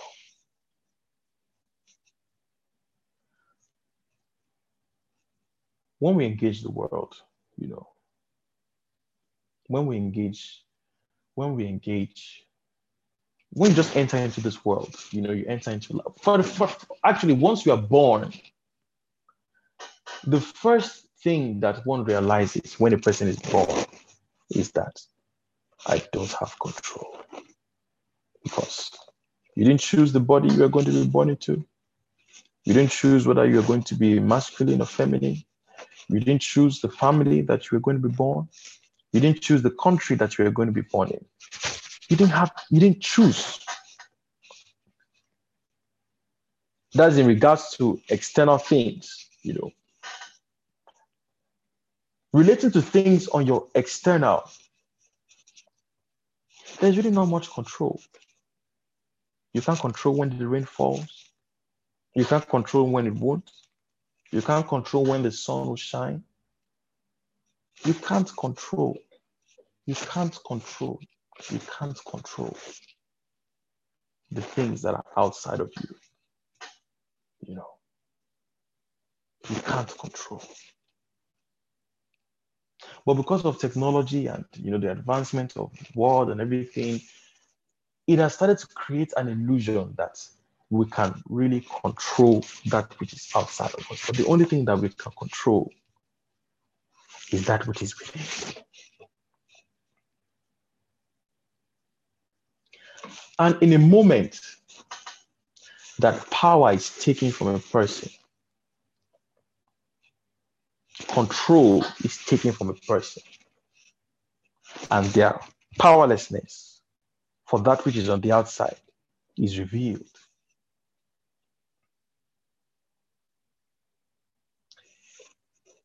It presents an opportunity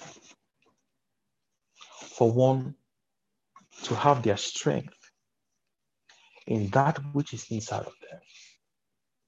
Because take Jesus Christ, for example, you know, when he was being stripped naked and all these things were happening.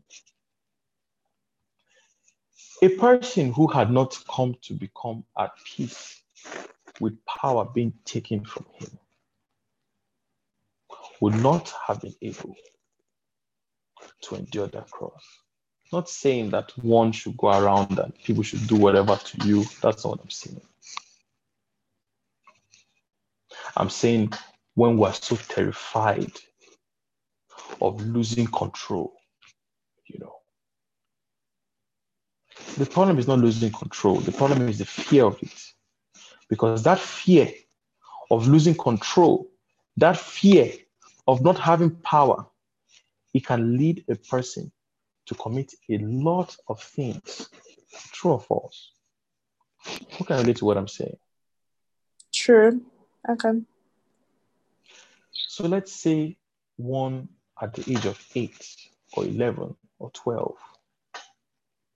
happened to have been molested by a friend, a family member, and control was taken from you. It's terrifying, realizing, my God, so my control can be taken like that.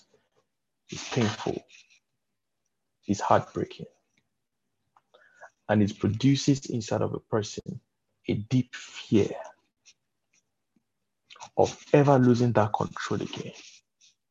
Now, when they have that fear of losing that control, that fear can make them hurt people who have appeared to help them and build them and just be there for them. True or false? True. Hmm? The rest of us, True. true or false?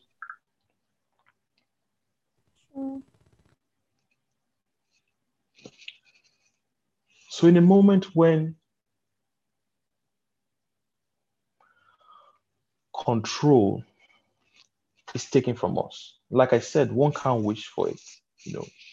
But if something has happened, it has happened. And one has to see how to go past it.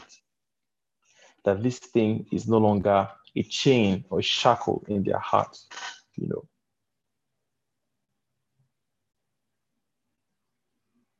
If control has been taken from us before in the past, the only way for us to really be in control is if that control that was taken from us, we also willingly in our hearts release it and say to ourselves, Yes, I was raped. Yes, I didn't approve, but this person still did it. Yes, it happened. Because if we keep going saying, This didn't happen, this shouldn't have happened, you, my mom, were not there, you, my brother, were not there. If we keep on living in denial of that event, that person who took our control for five minutes, we will spend the next 20 years giving that person back that control. Do you understand that? Huh? Yes. Hmm? Does that make sense to us? When we don't look at that experience and say, this happened, I didn't have control over it. I couldn't have stopped it. I didn't have the strength. No one was around to help me. When we don't own that moment, that is when that moment will keep on being given in the hands of someone else. Because Jesus Christ said, No one takes my life from me, I lay it down. So for him to have had peace in a moment when all that manner of wickedness was being done to him is because in that moment he owned what was happening to him. He owned powerlessness.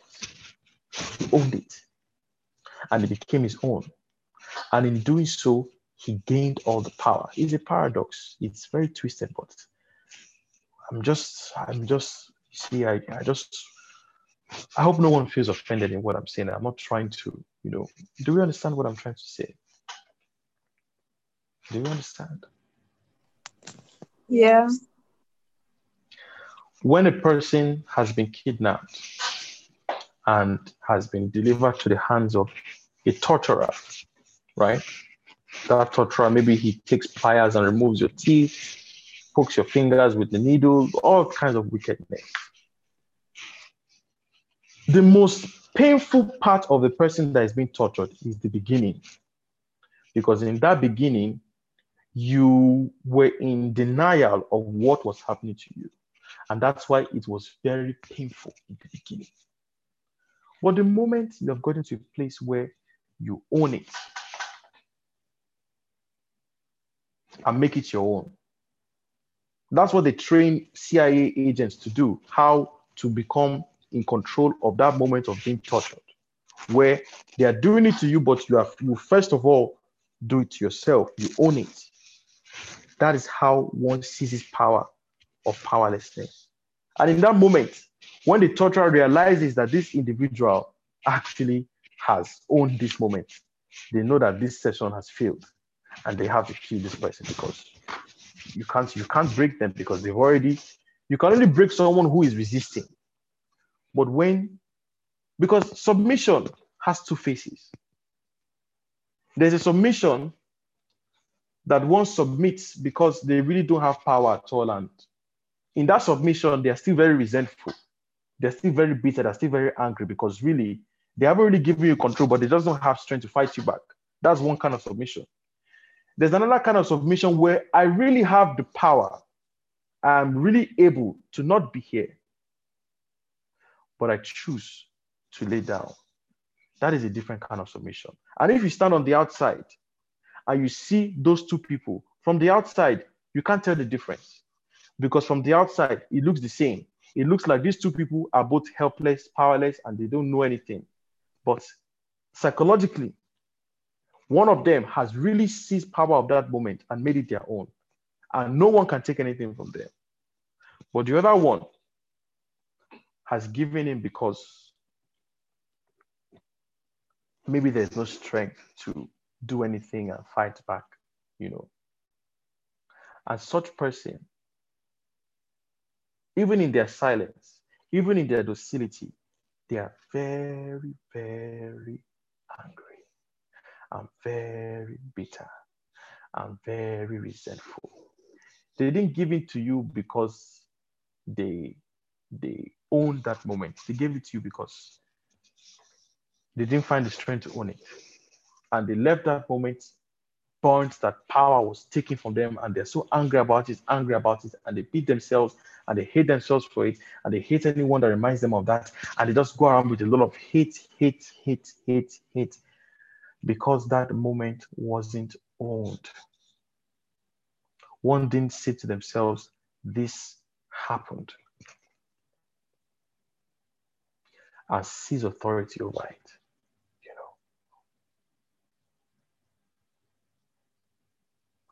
There's no circumstance that good cannot come out of.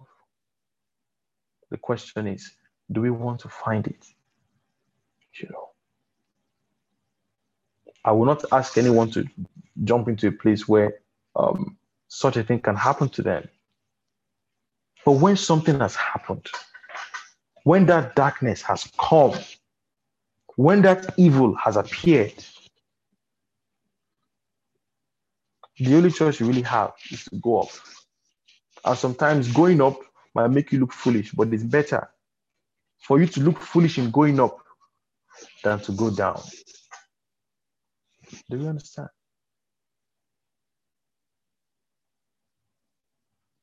Hmm? Are we able to understand? Yeah. Huh? The rest of us, everyone is so quiet. Please talk to me. Let me not know that. Let me know what time if I am. Uh, let me know if I'm saying rubbish, please. Talk to me, people. What are thoughts? Better said. It's like what sex is really supposed to be being able to give up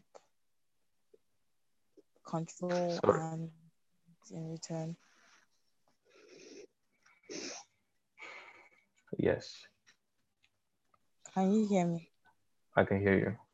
Um, and it's twisted, and one person is is holding it over the other.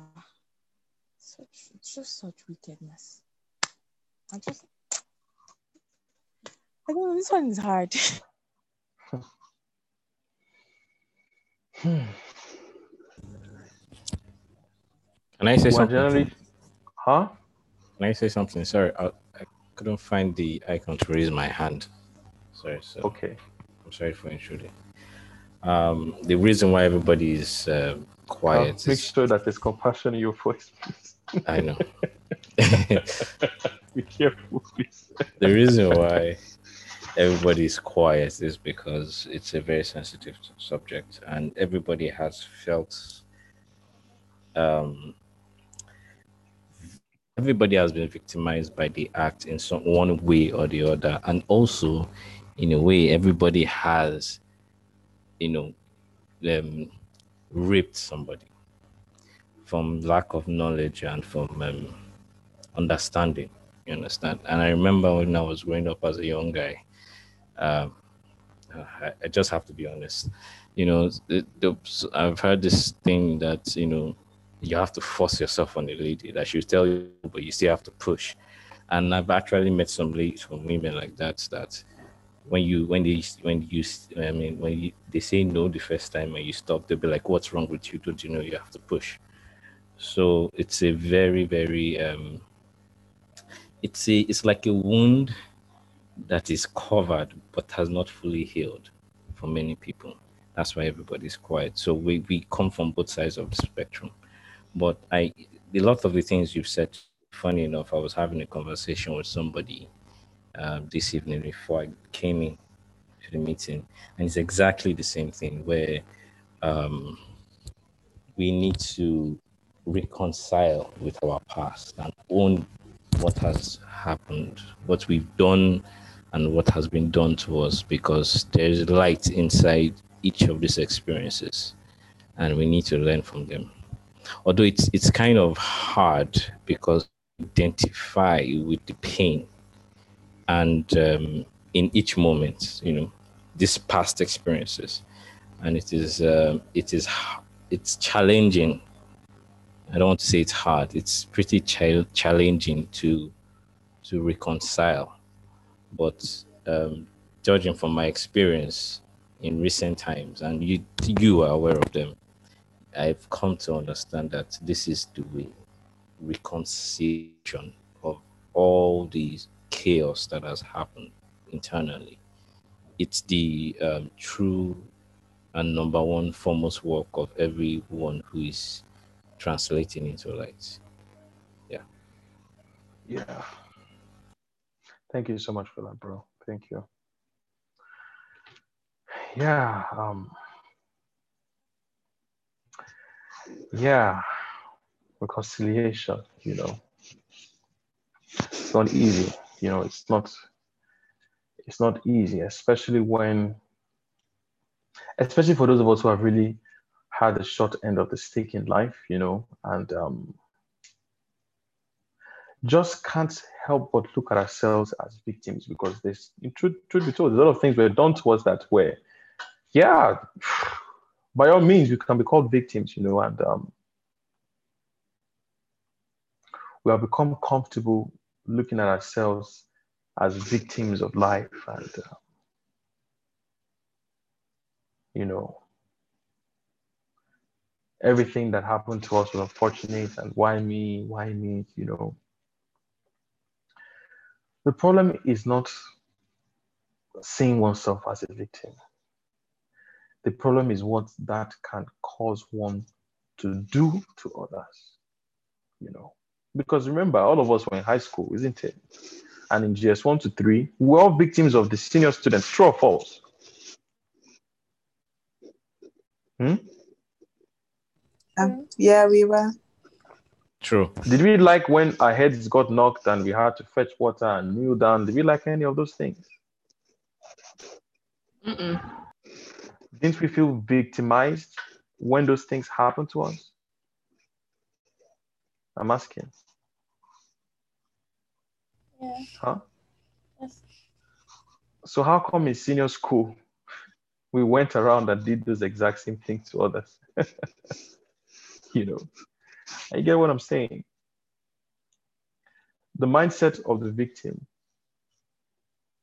can only but create what it what it itself is like.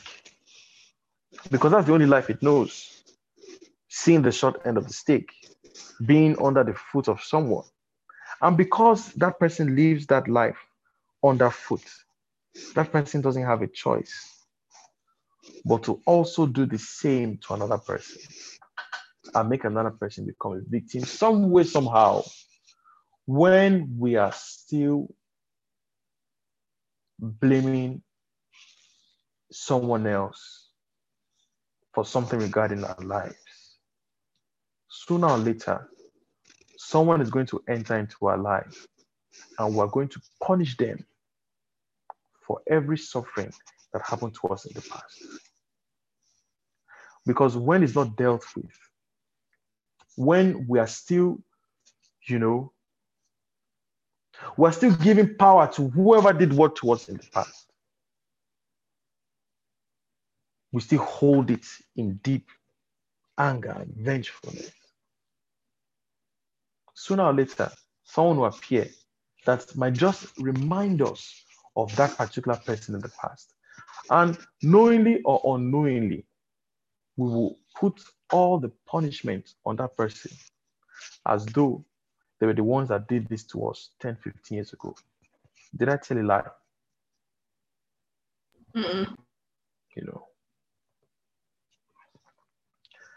You know. So beauty can come out of all these things. Even something as very heinous and ugly as rape. In the place when one loses control is when one can gain the greatest kind of control. The greatest kind of control is the control that is given away by will. You only have something when you can give it. If you can't give something, you don't have it. And that's why Jesus Christ really had that life. Because he had that life is why he could give it away. Bill Gates really has money because he can give it. If you can't give money, you don't have it, you're broke. Because if you have money, you can you should be able to spend. So your spending capacity is a testament of your wealth. It's not the one in your pocket. That's when you know you are rich, when you can afford to wake up and say, okay, I'm going to buy five houses. The greatest form of control is the ability to let it go by will. You know, it's very painful if one doesn't plan for it. If it just happens to you, it's very painful and it's very hard. But in that place, when we're thrown into a deep darkness and we're faced with two options one, sinking into a deeper hell, or two, ascending to heaven with a heavy cost, it will benefit us to pay that cost. Because when something extreme has happened, once it has happened, something extreme has happened. The only response to it has to be something equally extreme. It's the only way, you know. And that is when light can be taken out of it. I hope from all that's been said regarding this that um, we've been able to learn one or two, you know. I hope so. So, Kiton, your hand has been raised.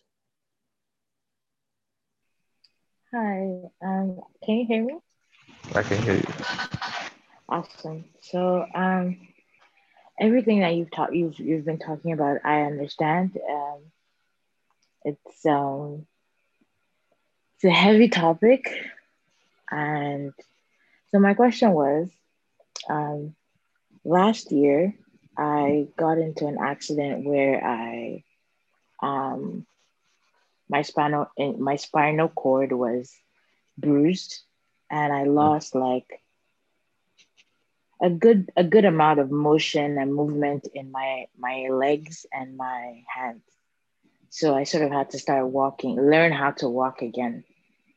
And um, it's been a year now, and um, I've been. I at the beginning I was asking, you know, oh God, why this, why that, but as time went on, I've sort of like I've come I've come to terms. I'm, I'm at peace with what happened. A lot of a lot of healing and a lot of like change has gone on within me that I'm grateful to that situation for.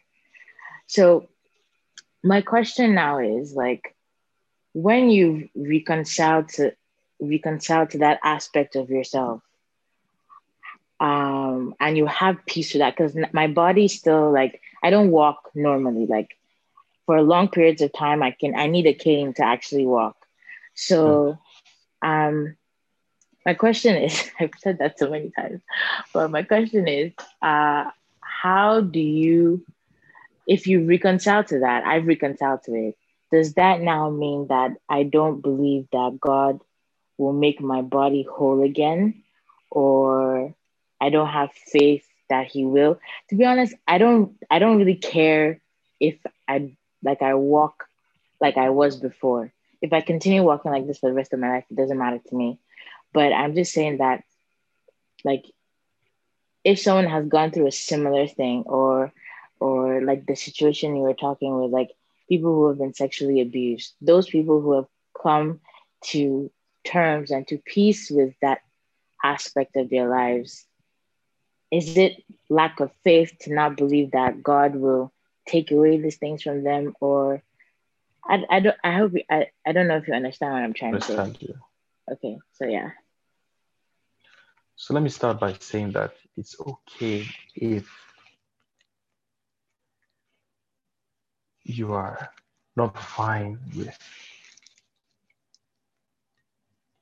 you not being able to walk the way you used to, you know, because it's painful. And uh, when pain comes, you can't deny it, you know, because it's there and we're hurting. You know. And it's okay because that's where we are it's okay because that's where we are. That that's where we are does not mean that we can't go beyond it, but we can't tell ourselves that we are not okay, you know, because it's okay because that's where we are. I would say, especially regarding, you know, life changing incidents like what you have described, you know, oftentimes when things like that happen, people ask the wrong questions. Questions like, why should this happen to me? You see, why should this happen to me is the wrong question because it's not really a question, it's a statement. It's a statement that says, I know this should not have happened. Now, I need you to tell me, I need you to prove to me why what I know is wrong. Does that make sense? Yes. Huh? Yes. That's really what that question, why did this happen, really is saying. It's not really a question, it's a statement. It's telling you, I know that this shouldn't have happened. So you need to prove to me that I'm wrong. The reason why that's a wrong question is because it does not lead to anywhere profitable, at least not at that time. It doesn't lead you to a place where you can become better. that question just leads to deeper anguish and darkness. Because if I then tell you, okay, it happened because I, it's at that point in time, because of that heart from which you ask that question, even if the real answer came, that real answer will become even to make even more bitter. Do you understand what I'm saying? Mm-hmm. Because the question came from the wrong place. When one finds himself in a situation that is very extreme, very unprecedented, very painful, the first question to ask is what can I make of this? Because it has happened. You know, something has come, it has happened. It has happened. And I'm saying this so that because sometimes when things happen, we try to deny it and we imagine alternate. I, I remember sometimes maybe in high school when they are flogging me, and as they're flogging me, I'm just imagining myself not saying the thing I said that led me to be flogged. So in that moment they're flogging me, I'm in denial of it. Does that make sense? So I'm just there, imagine, ah, what if I didn't say this? What? Because I am not acknowledging that I'm being flogged. So I try and imagine myself in alternate scenarios to just deny what has happened. When something has happened, it has happened. Why that's in that point is not, it doesn't benefit. It's not a functional question because it doesn't benefit us. You know, the question is, what can I make of this? How can I use this to produce something good?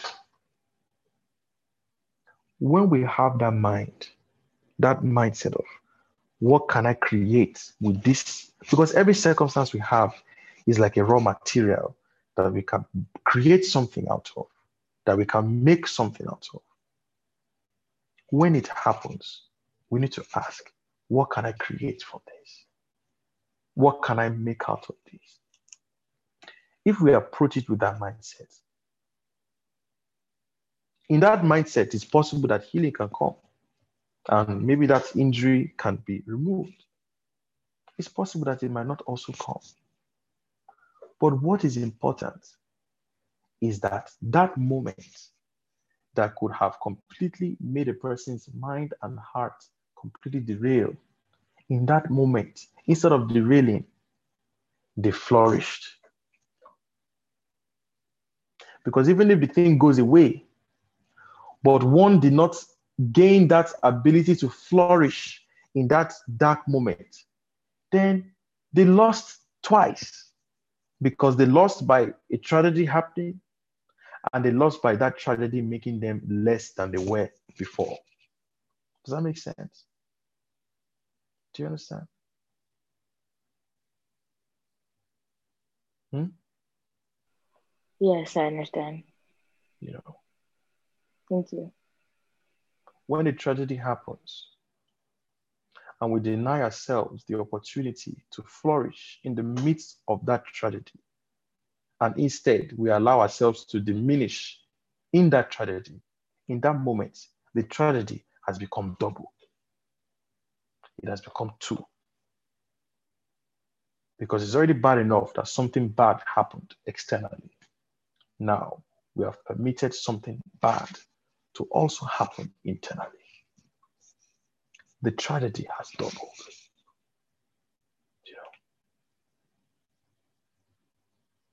So in that moment, when something that we did not wish for, expect, plan for happens, we need to ask, what can I make of this? What can I create from this? What can I mold from this? So that that which is capable of completely pushing you down is the very thing that you use to lift yourself up. Then a victory has come. If a miracle happens and the thing goes away, great. So when a miracle happens, a double blessing has come because what? One, you became beautiful in that painful circumstance. And two, that thing now left. So now a double blessing. You know, it'll always be better than allowing oneself to sink. Because oftentimes when tragedies happen, we sink and we beat ourselves up and we just we deny what has happened. We deny it. We deny it. Things are almost always more painful when we deny. There's a power that comes, a freedom that comes in that place of accepting what has happened, good or bad. Accepting doesn't mean that it can be changed. But for something to change, it must first be accepted. It's always the beginning. What has not been accepted cannot be changed.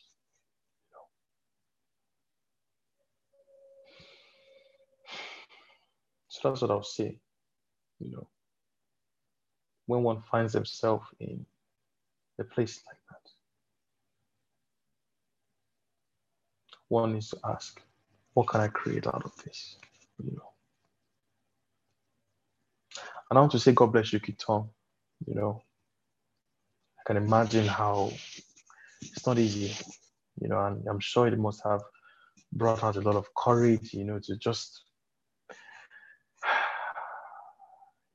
the memories of how you used to walk before contradicting with how you're walking now is painful. It's a lot to deal with. And, um, in the name of Jesus, I just pray some strength into your heart. I pray strength into your heart. I pray the spirit of peace that passes all understanding to begin to make its home inside of you. I pray for courage in the name of Jesus Christ. And I want you to know that it's okay if, you know, you're still very sad about it. Hmm. It's fine. You know, it's okay. God bless Thank you, you. Amen. Thank you. Bless you. God bless you. God bless you. Leonel, Can you hear me? I can hear you. Okay. So, um, when you were talking before, I remembered, um, I mean, one incident I can remember that happened to me was um, when I was, will I say, um, embarrassed and beaten by police. Um, I've never been, I mean, when that thing happened, I've never been so embarrassed in my whole life. Uh, I mean, I can laugh about it now. And um, so what happened was, um, I mean, I know it was later that, of course, I knew why it happened because I was not, of course, I was not supposed to be um, on the road or, or I was not supposed to be out at that time. You know, this was, I mean, in, I would say my past life when I was still like, I had, like, you know, how you put it, my promiscuous, you know, days. and um, so um, one of those nights, I was coming back home and um, in the morning, and then all of a sudden, you know, close to my house, not too far, um, police stopped me, and before I knew it, uh, come out, come out, uh, park here, and ah, I was like, okay, uh, say we're going to the station because the station was really was not too far from where they stopped me. And one of them said, Give me your keys. I said, I can't give you my key. The moment I said that, the the slap Slappy. ah, the slap he gave me. And before I knew it, you know, there were three of them, I think, yeah, if I can remember. Before I knew it, one one held me on my trouser, the other one held me on my shirt, and uh, they started calling me thief. Say you're a thief. You know that I stole the car I was driving uh, because I just I just got in the car and not done um, um complete uh, change. Yes, change of ownership. I was going to which I was trying to explain to them, but they were not having it. So they started calling me thief, and that place was a very was was like a bus stop. So Mm. it was very open. the embarrassment was, you know, televised. Sorry. you know, so he started calling me thief. You say you're a thief, beating me, slapping me, blowing me. Ah, man, it felt like a movie. I was, I was inside. I went. I was inside. They didn't allow me to use my phone. He seized my phone, checked my message. Everything was just happening.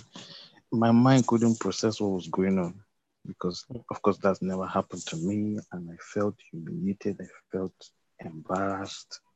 You know. Um, so maybe the right statement that you know I didn't want to write. But to cut the long story short, if not for someone there who knew me, and uh, I had to give him, you know, uh, uh, someone's number, like my dad's number and everything. So, but when I left there, of course, I went back. I came back with the military, military fam- family friend, ready to close. I was so upset that you know, you know, I was humiliated like this. And, but why I'm mentioning this is when this. So your voice is a bit low. Okay, can you hear me? Is it better now? Uh-huh, I can hear. Yeah. Okay, so why I'm mentioning this because um I struggled with hate, like serious hatred for anybody on uniform. Hmm. Anyone that was on uniform, I don't care who you once I know you are police, you have you are cancelled. you know. and um that was beginning to i mean it, it was so bad that each time i would pass that um, station my heart would start beating my whole body would start shaking you know because of how bad it was um, but when i had when i gave my life when i you know rededicated my life to god and um, god now started you know now brought it up and said ah you for you to move forward you need to forgive this. Especially there was one particular man that was the one he was the one that did most the most damage you know. I didn't forget his face. And um so he started to you know tell me to forgive.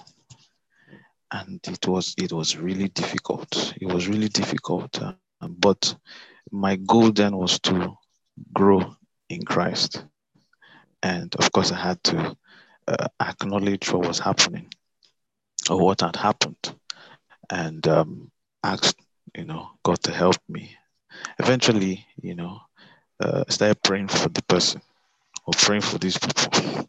Because that was like one practical step that he was that god taught me in, you know in forgiveness. And when i started doing that you know gradually gradually uh, in, i began to let go.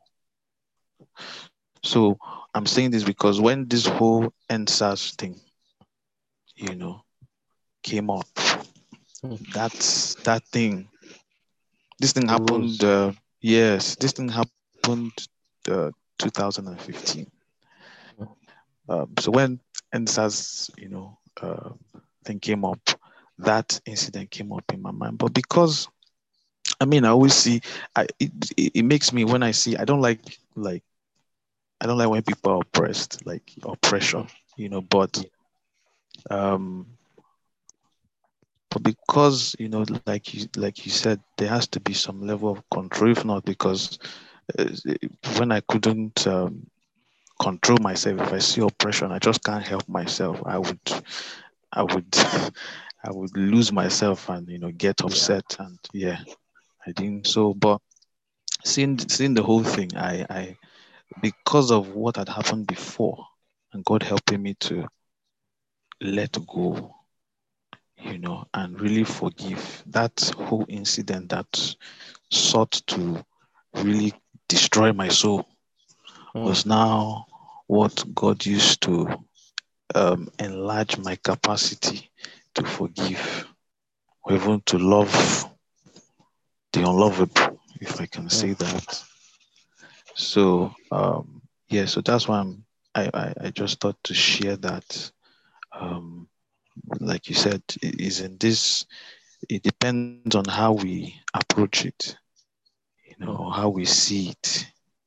When the Lord opens our eyes, when we see it, we see it as um, as it, it can. Once we take it to God, God, nothing is wasted in God.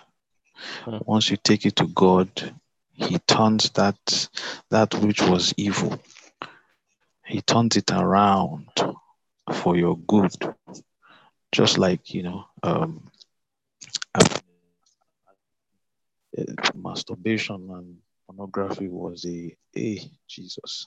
It was a was a stronghold for many years. And but when as God delivered me and everything, now that which was, you know, that which destroyed me before, because I've, you know, come to terms with it or I've I'm I've been healed from it. So even I can talk to people that have gone through it and I use that, you know, to help them, to encourage them and you know, so they feel uh, they are not alone because when I was going through my own, I went through it alone, you know. Uh, but uh, yeah, it's just God helping us, opening our eyes and um, seeing it for what it truly is an opportunity for great harvest, if I can say that. So, yes, thank you. God bless you, bro. God bless you. Um, yeah, yeah, yeah. You know, when we get to the point where, you know, begin to talk about the pain and uh, how to create something beautiful from some from something that looks almost hopeless itself. It's a daunting matter, you know. But these very areas are the areas that God wants to fortify us in the most. And these are the areas that God wants to build us up from the most. Because these are the places where we as people are most broken and most hurt. And the places that we are most broken and most hurt are the places where we are most vulnerable, you know. And a God who has an intention of making us people who are invulnerable would most likely wish to visit our vulnerabilities and uh, look into those old spaces that we don't like to touch, you know. But for our healing, it's it's not just important, but it's beyond necessary, you know. And I just pray for the spirit of courage and peace into the heart of every single one of us. As we begin to also think about things in our own lives and um, just go down memory lane. I pray in the name of Jesus Christ that the Spirit of God goes with you. And from this moment starts to give a new definition to our past experiences and even our present experiences. I pray for the grace of the Almighty God to begin to speak for us and to begin to speak to us. I pray for the spirit of healing. I pray for the spirit of wholeness. I pray for the spirit of reconciliation to begin to take root on the inside of us. That we might become whole and complete people. The name of Jesus Christ. Thank you, Father. In Jesus' name. Amen. Amen. Amen. Kauna, I saw your hand was raised for a long time. My deepest apologies. If you still wish to speak, I really appreciate if you did so.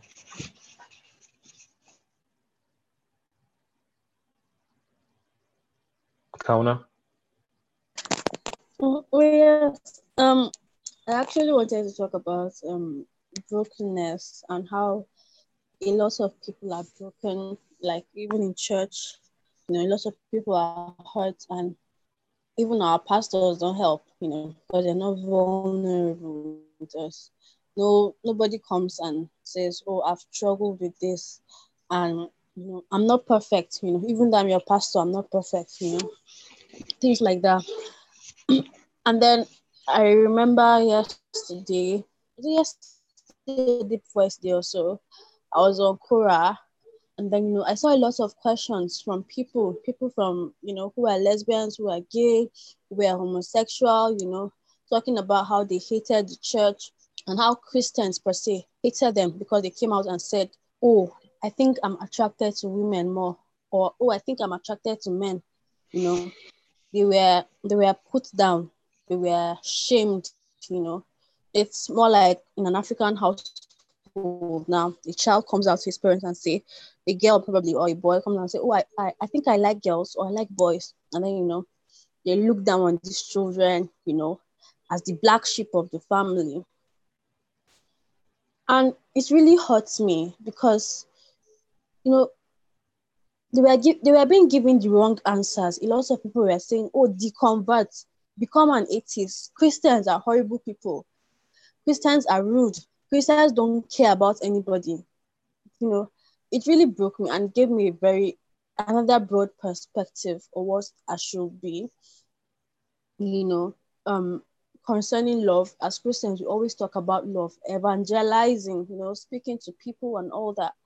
But you know, most times we don't show it, and it's the little things to be honest. You know, you might you might never know who's looking at you in the supermarket or in the market or in the salon. Everybody's watching, and we're not meant to walk with that consciousness of oh everybody's watching, but that you know. I remember you saying, "Oh, she scattered their head with love," and to be honest, that's what I've made my mind to do: to scatter people with love, and not at the expense of my own self, but like you know, showing them that you know I'm not perfect too, but I'll try my best to love you because Christ showed me love. And as Christians, we always forget that we were also deep in sin. And yes, Christ, and yet Christ showed us love. But we often forget that, you know, oh, it's, it's like we're now proud, you know, oh, I'm now a Christian, you know, I'm pure, I'm clean, I'm this, I'm that. So you that is you that goes for parties, you know, you you that likes girls more, you know, you're nothing. You know, we just cast people away and it's it's hurting to be honest it's very it's heartbreaking that people actually see christians as as rude people that were horrible. It broke me. I i, I can't imagine the type of pain you know.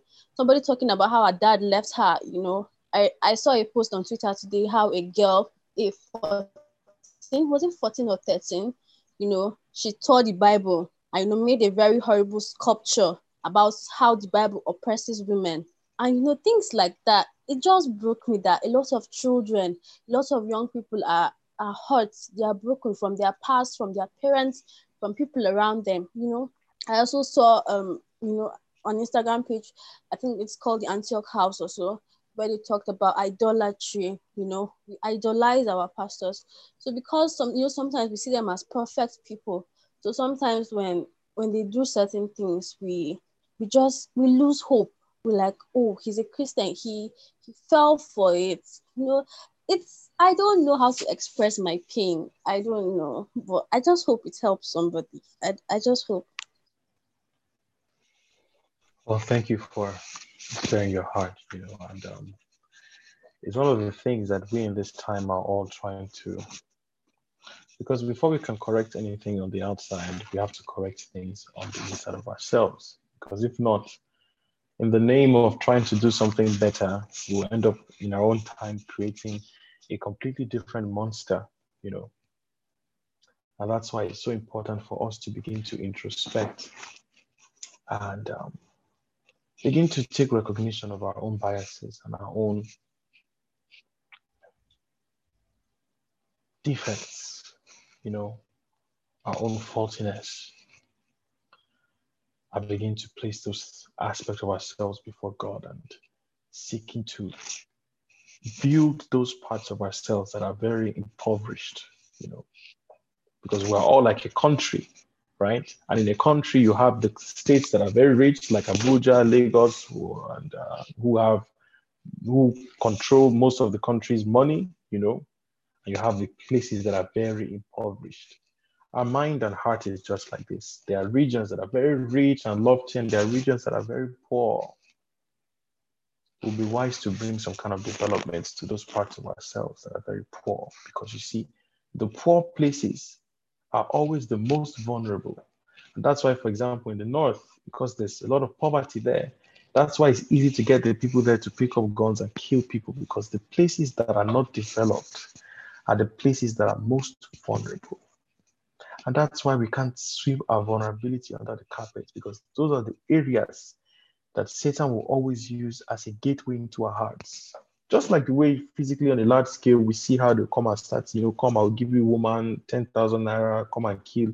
It's the same way Satan speaks to those vulnerable areas in our hearts, giving them 10,000 naira. And do you understand this analogy? Does the analogy make sense? Huh? Yes, it does. It does. Yeah. It does. So those areas in our hearts that are the most hurt, are the most broken, are the most impoverished, are not really developed, you know. Yes, I can speak so well, but my temper is up to the roof. That area, that area, that area will be the place that the enemy will always seek to penetrate you through. And it deserves a lot of attention.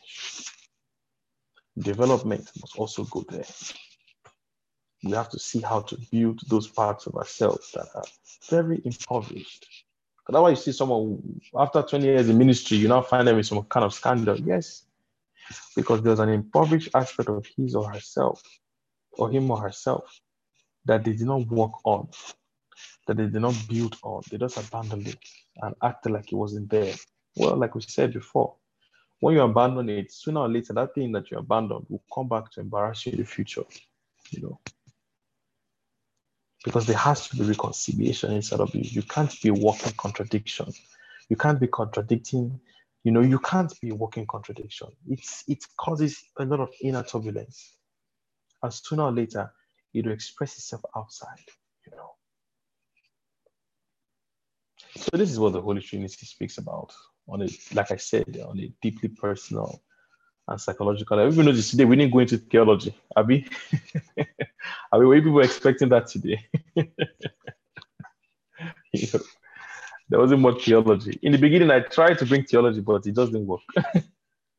God just locked my mouth. I, I just when I thought I was saying nonsense, I just stopped trying to talk theology because, like I said, it's not it's not my words. Like I sit down I wait for the download.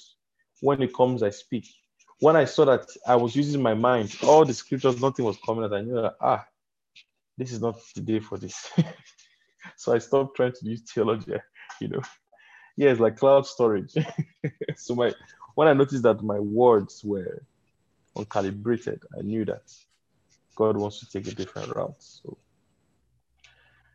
Chisom, talk to me, please. I've literally like been sitting here, like, you know, just I listened to so many things that everybody has said.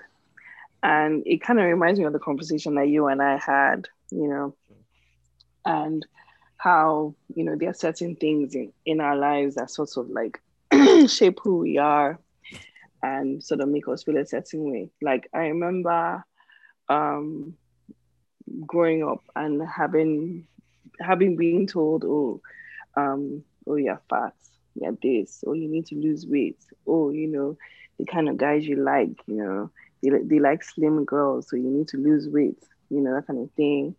And, you know, or some of my mom's friends would say, ah, if she's not good in school, maybe she just go and set up set up a trade for her. You know, I mean, school is not by force, you know, that sort of thing. And it kind of really like the kind of person that I am now, the kind of person that I've, re- I've come to be, you know, is all revolved around that because for for so long, even now, like when a guy comes and talks to me, I feel grateful.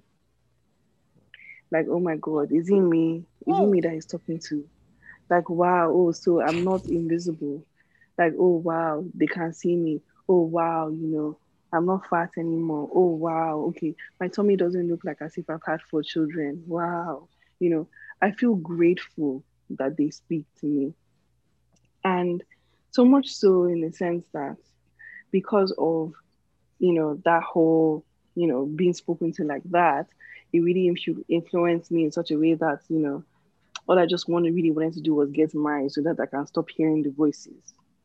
You know, mm. and obviously ended up getting married to someone who literally gave me hell. But you know, like it's it's crazy how you know it, thinking about it now and listening to you, you know, like how those sort of things sort of form who you are now.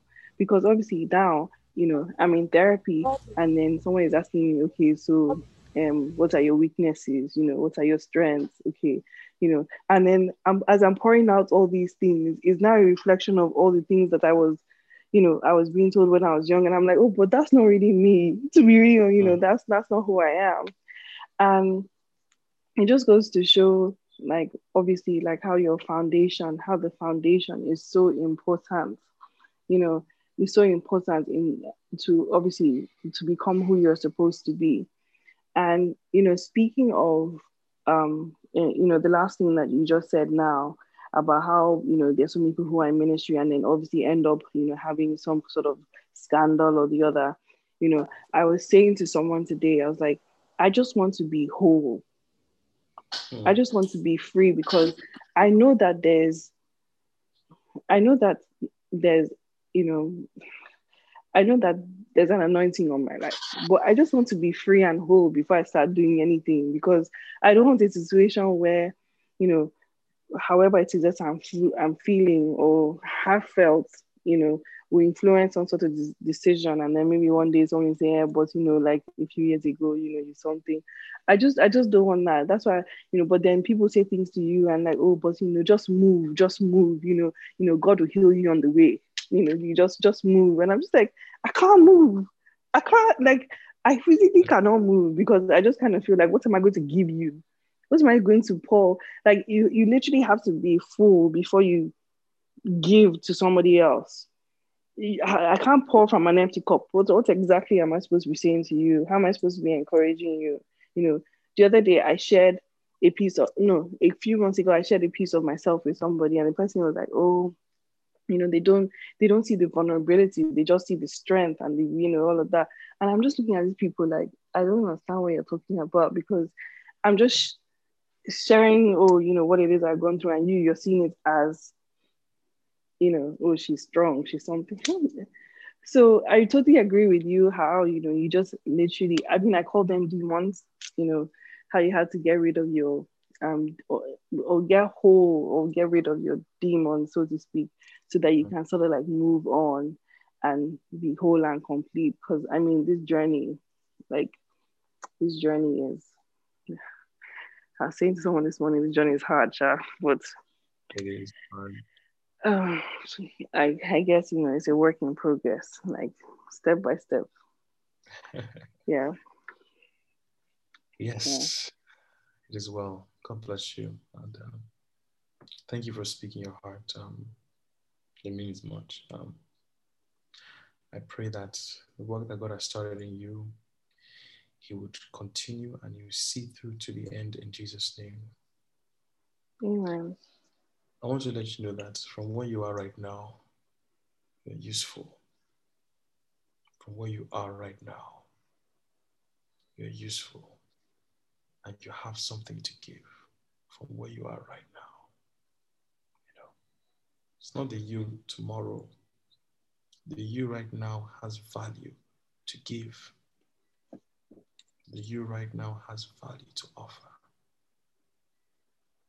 The one tomorrow also have, it might be more than now, but the you right now has something to give. And I just wanted to tell you that. God bless you. God bless you. Thank you. You're welcome. You're very welcome. Abby. Okay. Hi. Hello. Good evening, everybody. Um, I just wanted to, while Chisom was talking, um, God just God reminded me of an analogy He gave me at a time in my journey that um, helped me through um, some of the things that uh, El Shaka talked about tonight. Um, by the way, you basically just literally went into my soul, went into all the inner places, just brought out um, things that I'm dealing with in the past few weeks. Um, so thank you, thank you for the help, you know, in sorting them out. So, what is the analogy? In Asia, in Japan, um, they they they actually celebrate broken china more than new china you know so that is they celebrate it when the china chips or breaks by so doing they'll be able to put it together with an adhesive that hardens into a gold like substance so it would it would look as if as it ages it actually increases the value of Mm. that um, broken piece of china of earthenware so to speak Mm. so that day uh, while i was you know like chisom i was in a very you know just i was in a dark place. My life is this my life is that. How can he use me? I'm just so um not usable.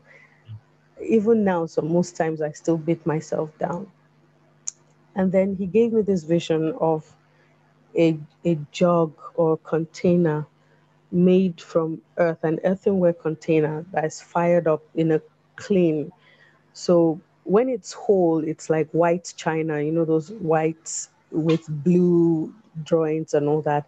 And then by whatever reason, this piece of beautiful art broke into pieces Mm. and you know this hand just came and used a, a translucent material to bring the pieces together into a container back and then light was placed inside that container. Because of the translucent material that held the pieces together the light in the container was able to go farther reach, you know, beyond if it had just been a light in a container. You know, it's made from earth, clay, come on. Just how much, how can the light come out? And he gave me that word that the brokenness is what allows the light to go far. Mm. You know, so this this part of the talk ties in with the second part of us coming to terms with the pain, of us coming to terms with, so to speak, being at peace with, you know, that um, that other side of us. When we get saved and we get born again, what we do most times is to bury it. We actually bury it living. It's actually a living thing inside a coffin that we buried. And if for those who know the story of Dracula and vampire, once given the opportunity, by the time comes out of that grave, it's going to come out nastier, nastier than it was buried. And then we'll be like, ah, we have regressed, we have. But the minute you come to terms with, okay, this is this this happened to me. Yes, I was raped. Yes, I was this. Yes, I had a traumatic, you know, childhood. Yes, I was abused. Yes, I was. When you come to terms with that and realize that even that is um, material in the hands of God to be used, then we come into our own Trinity, the Trinity of our lives. You know, then the Holy Spirit overshadows us and we will be able to birth the Christ in our lives. That is when wholeness will come. That is when peace will come. That is when, you know, freedom from every chain and, you know, all that will come. So I just want to, you know, encourage us with that word that we are vessels, you know, yes, we're vessels unto honor, but, you know, let's not be, let's not be um, let's not lie to ourselves. We are broken vessels unto honor. What makes us good, what makes us golden, you know, is that love of the Father, that overshadowing of His light and His love mixed together in our lives to make a beautiful piece of mosaic is what really, really, really makes us um, the Christ that people want to see and the earth needs. Thank you. Amen. That was very, thank you for that. Thank you for that. Yeah, the Trinity of our lives. I love that statement. I, I actually shed a tear when you said that because I myself began to reminisce. the Trinity of our lives, the reconciliation with the light and the darkness on the inside of us that really produces something formidable, something beautiful, something true, something that lasts. And God wishes to achieve this in every single one of us. That all the aspects of ourselves that we consider to be worthless, to be turned into the raw material upon which the most beautiful things about us will be fashioned. And that is where we are now. In different ways, because we all are facing different experiences, but every single one of them are raw material upon which something beautiful can be made. It is up to us to want that beautiful thing to be made because there's something seductive about pain. There's something sweet about having something to complain about and to cry about. And there's something sweet and seductive and pleasurable in being a victim and always saying, This happened to me, this happened to me, this happened to me. And there's something seductive about it. And we're oftentimes very seduced by it. And it's so hard to break that bond. And that's why, even if healing comes, we don't accept it because we have become seduced by our pain we have made it our identity and we say, This is me, you know. But God wishes to bring us out of that place and truly make us whole, make us complete, make us shalom. So, friends, I would say that this is the beginning of the Trinity that must take place within. So, yeah. yeah, now the end has come. Finally. I hope been blessed. Is it not three o'clock? Is it not nearly three o'clock where you are? It is indeed. Hello, also. No you look you look tired. Thank you so much. God bless you, El. You hugs and love from this side. Go rest. Go rest. Amen. Amen. Amen. Yeah. So, Father, in the name of Jesus Christ, we thank you for that which you have initiated this night. Father, do what only you can do. Complete that which only you can complete. Here we are ready to allow ourselves with that clay for you to mold. Here we are, Father, presenting every aspect of ourselves, including those parts that we consider to be shameful. We present it before you this very moment and say, Father, look at me. Clean me. Help me. Lift me.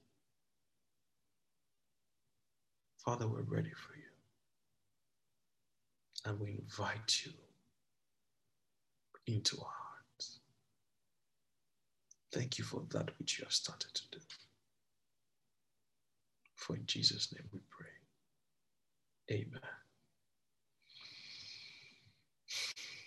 Amen. Amen. God bless every single one of us. Thank you so much. Good night, big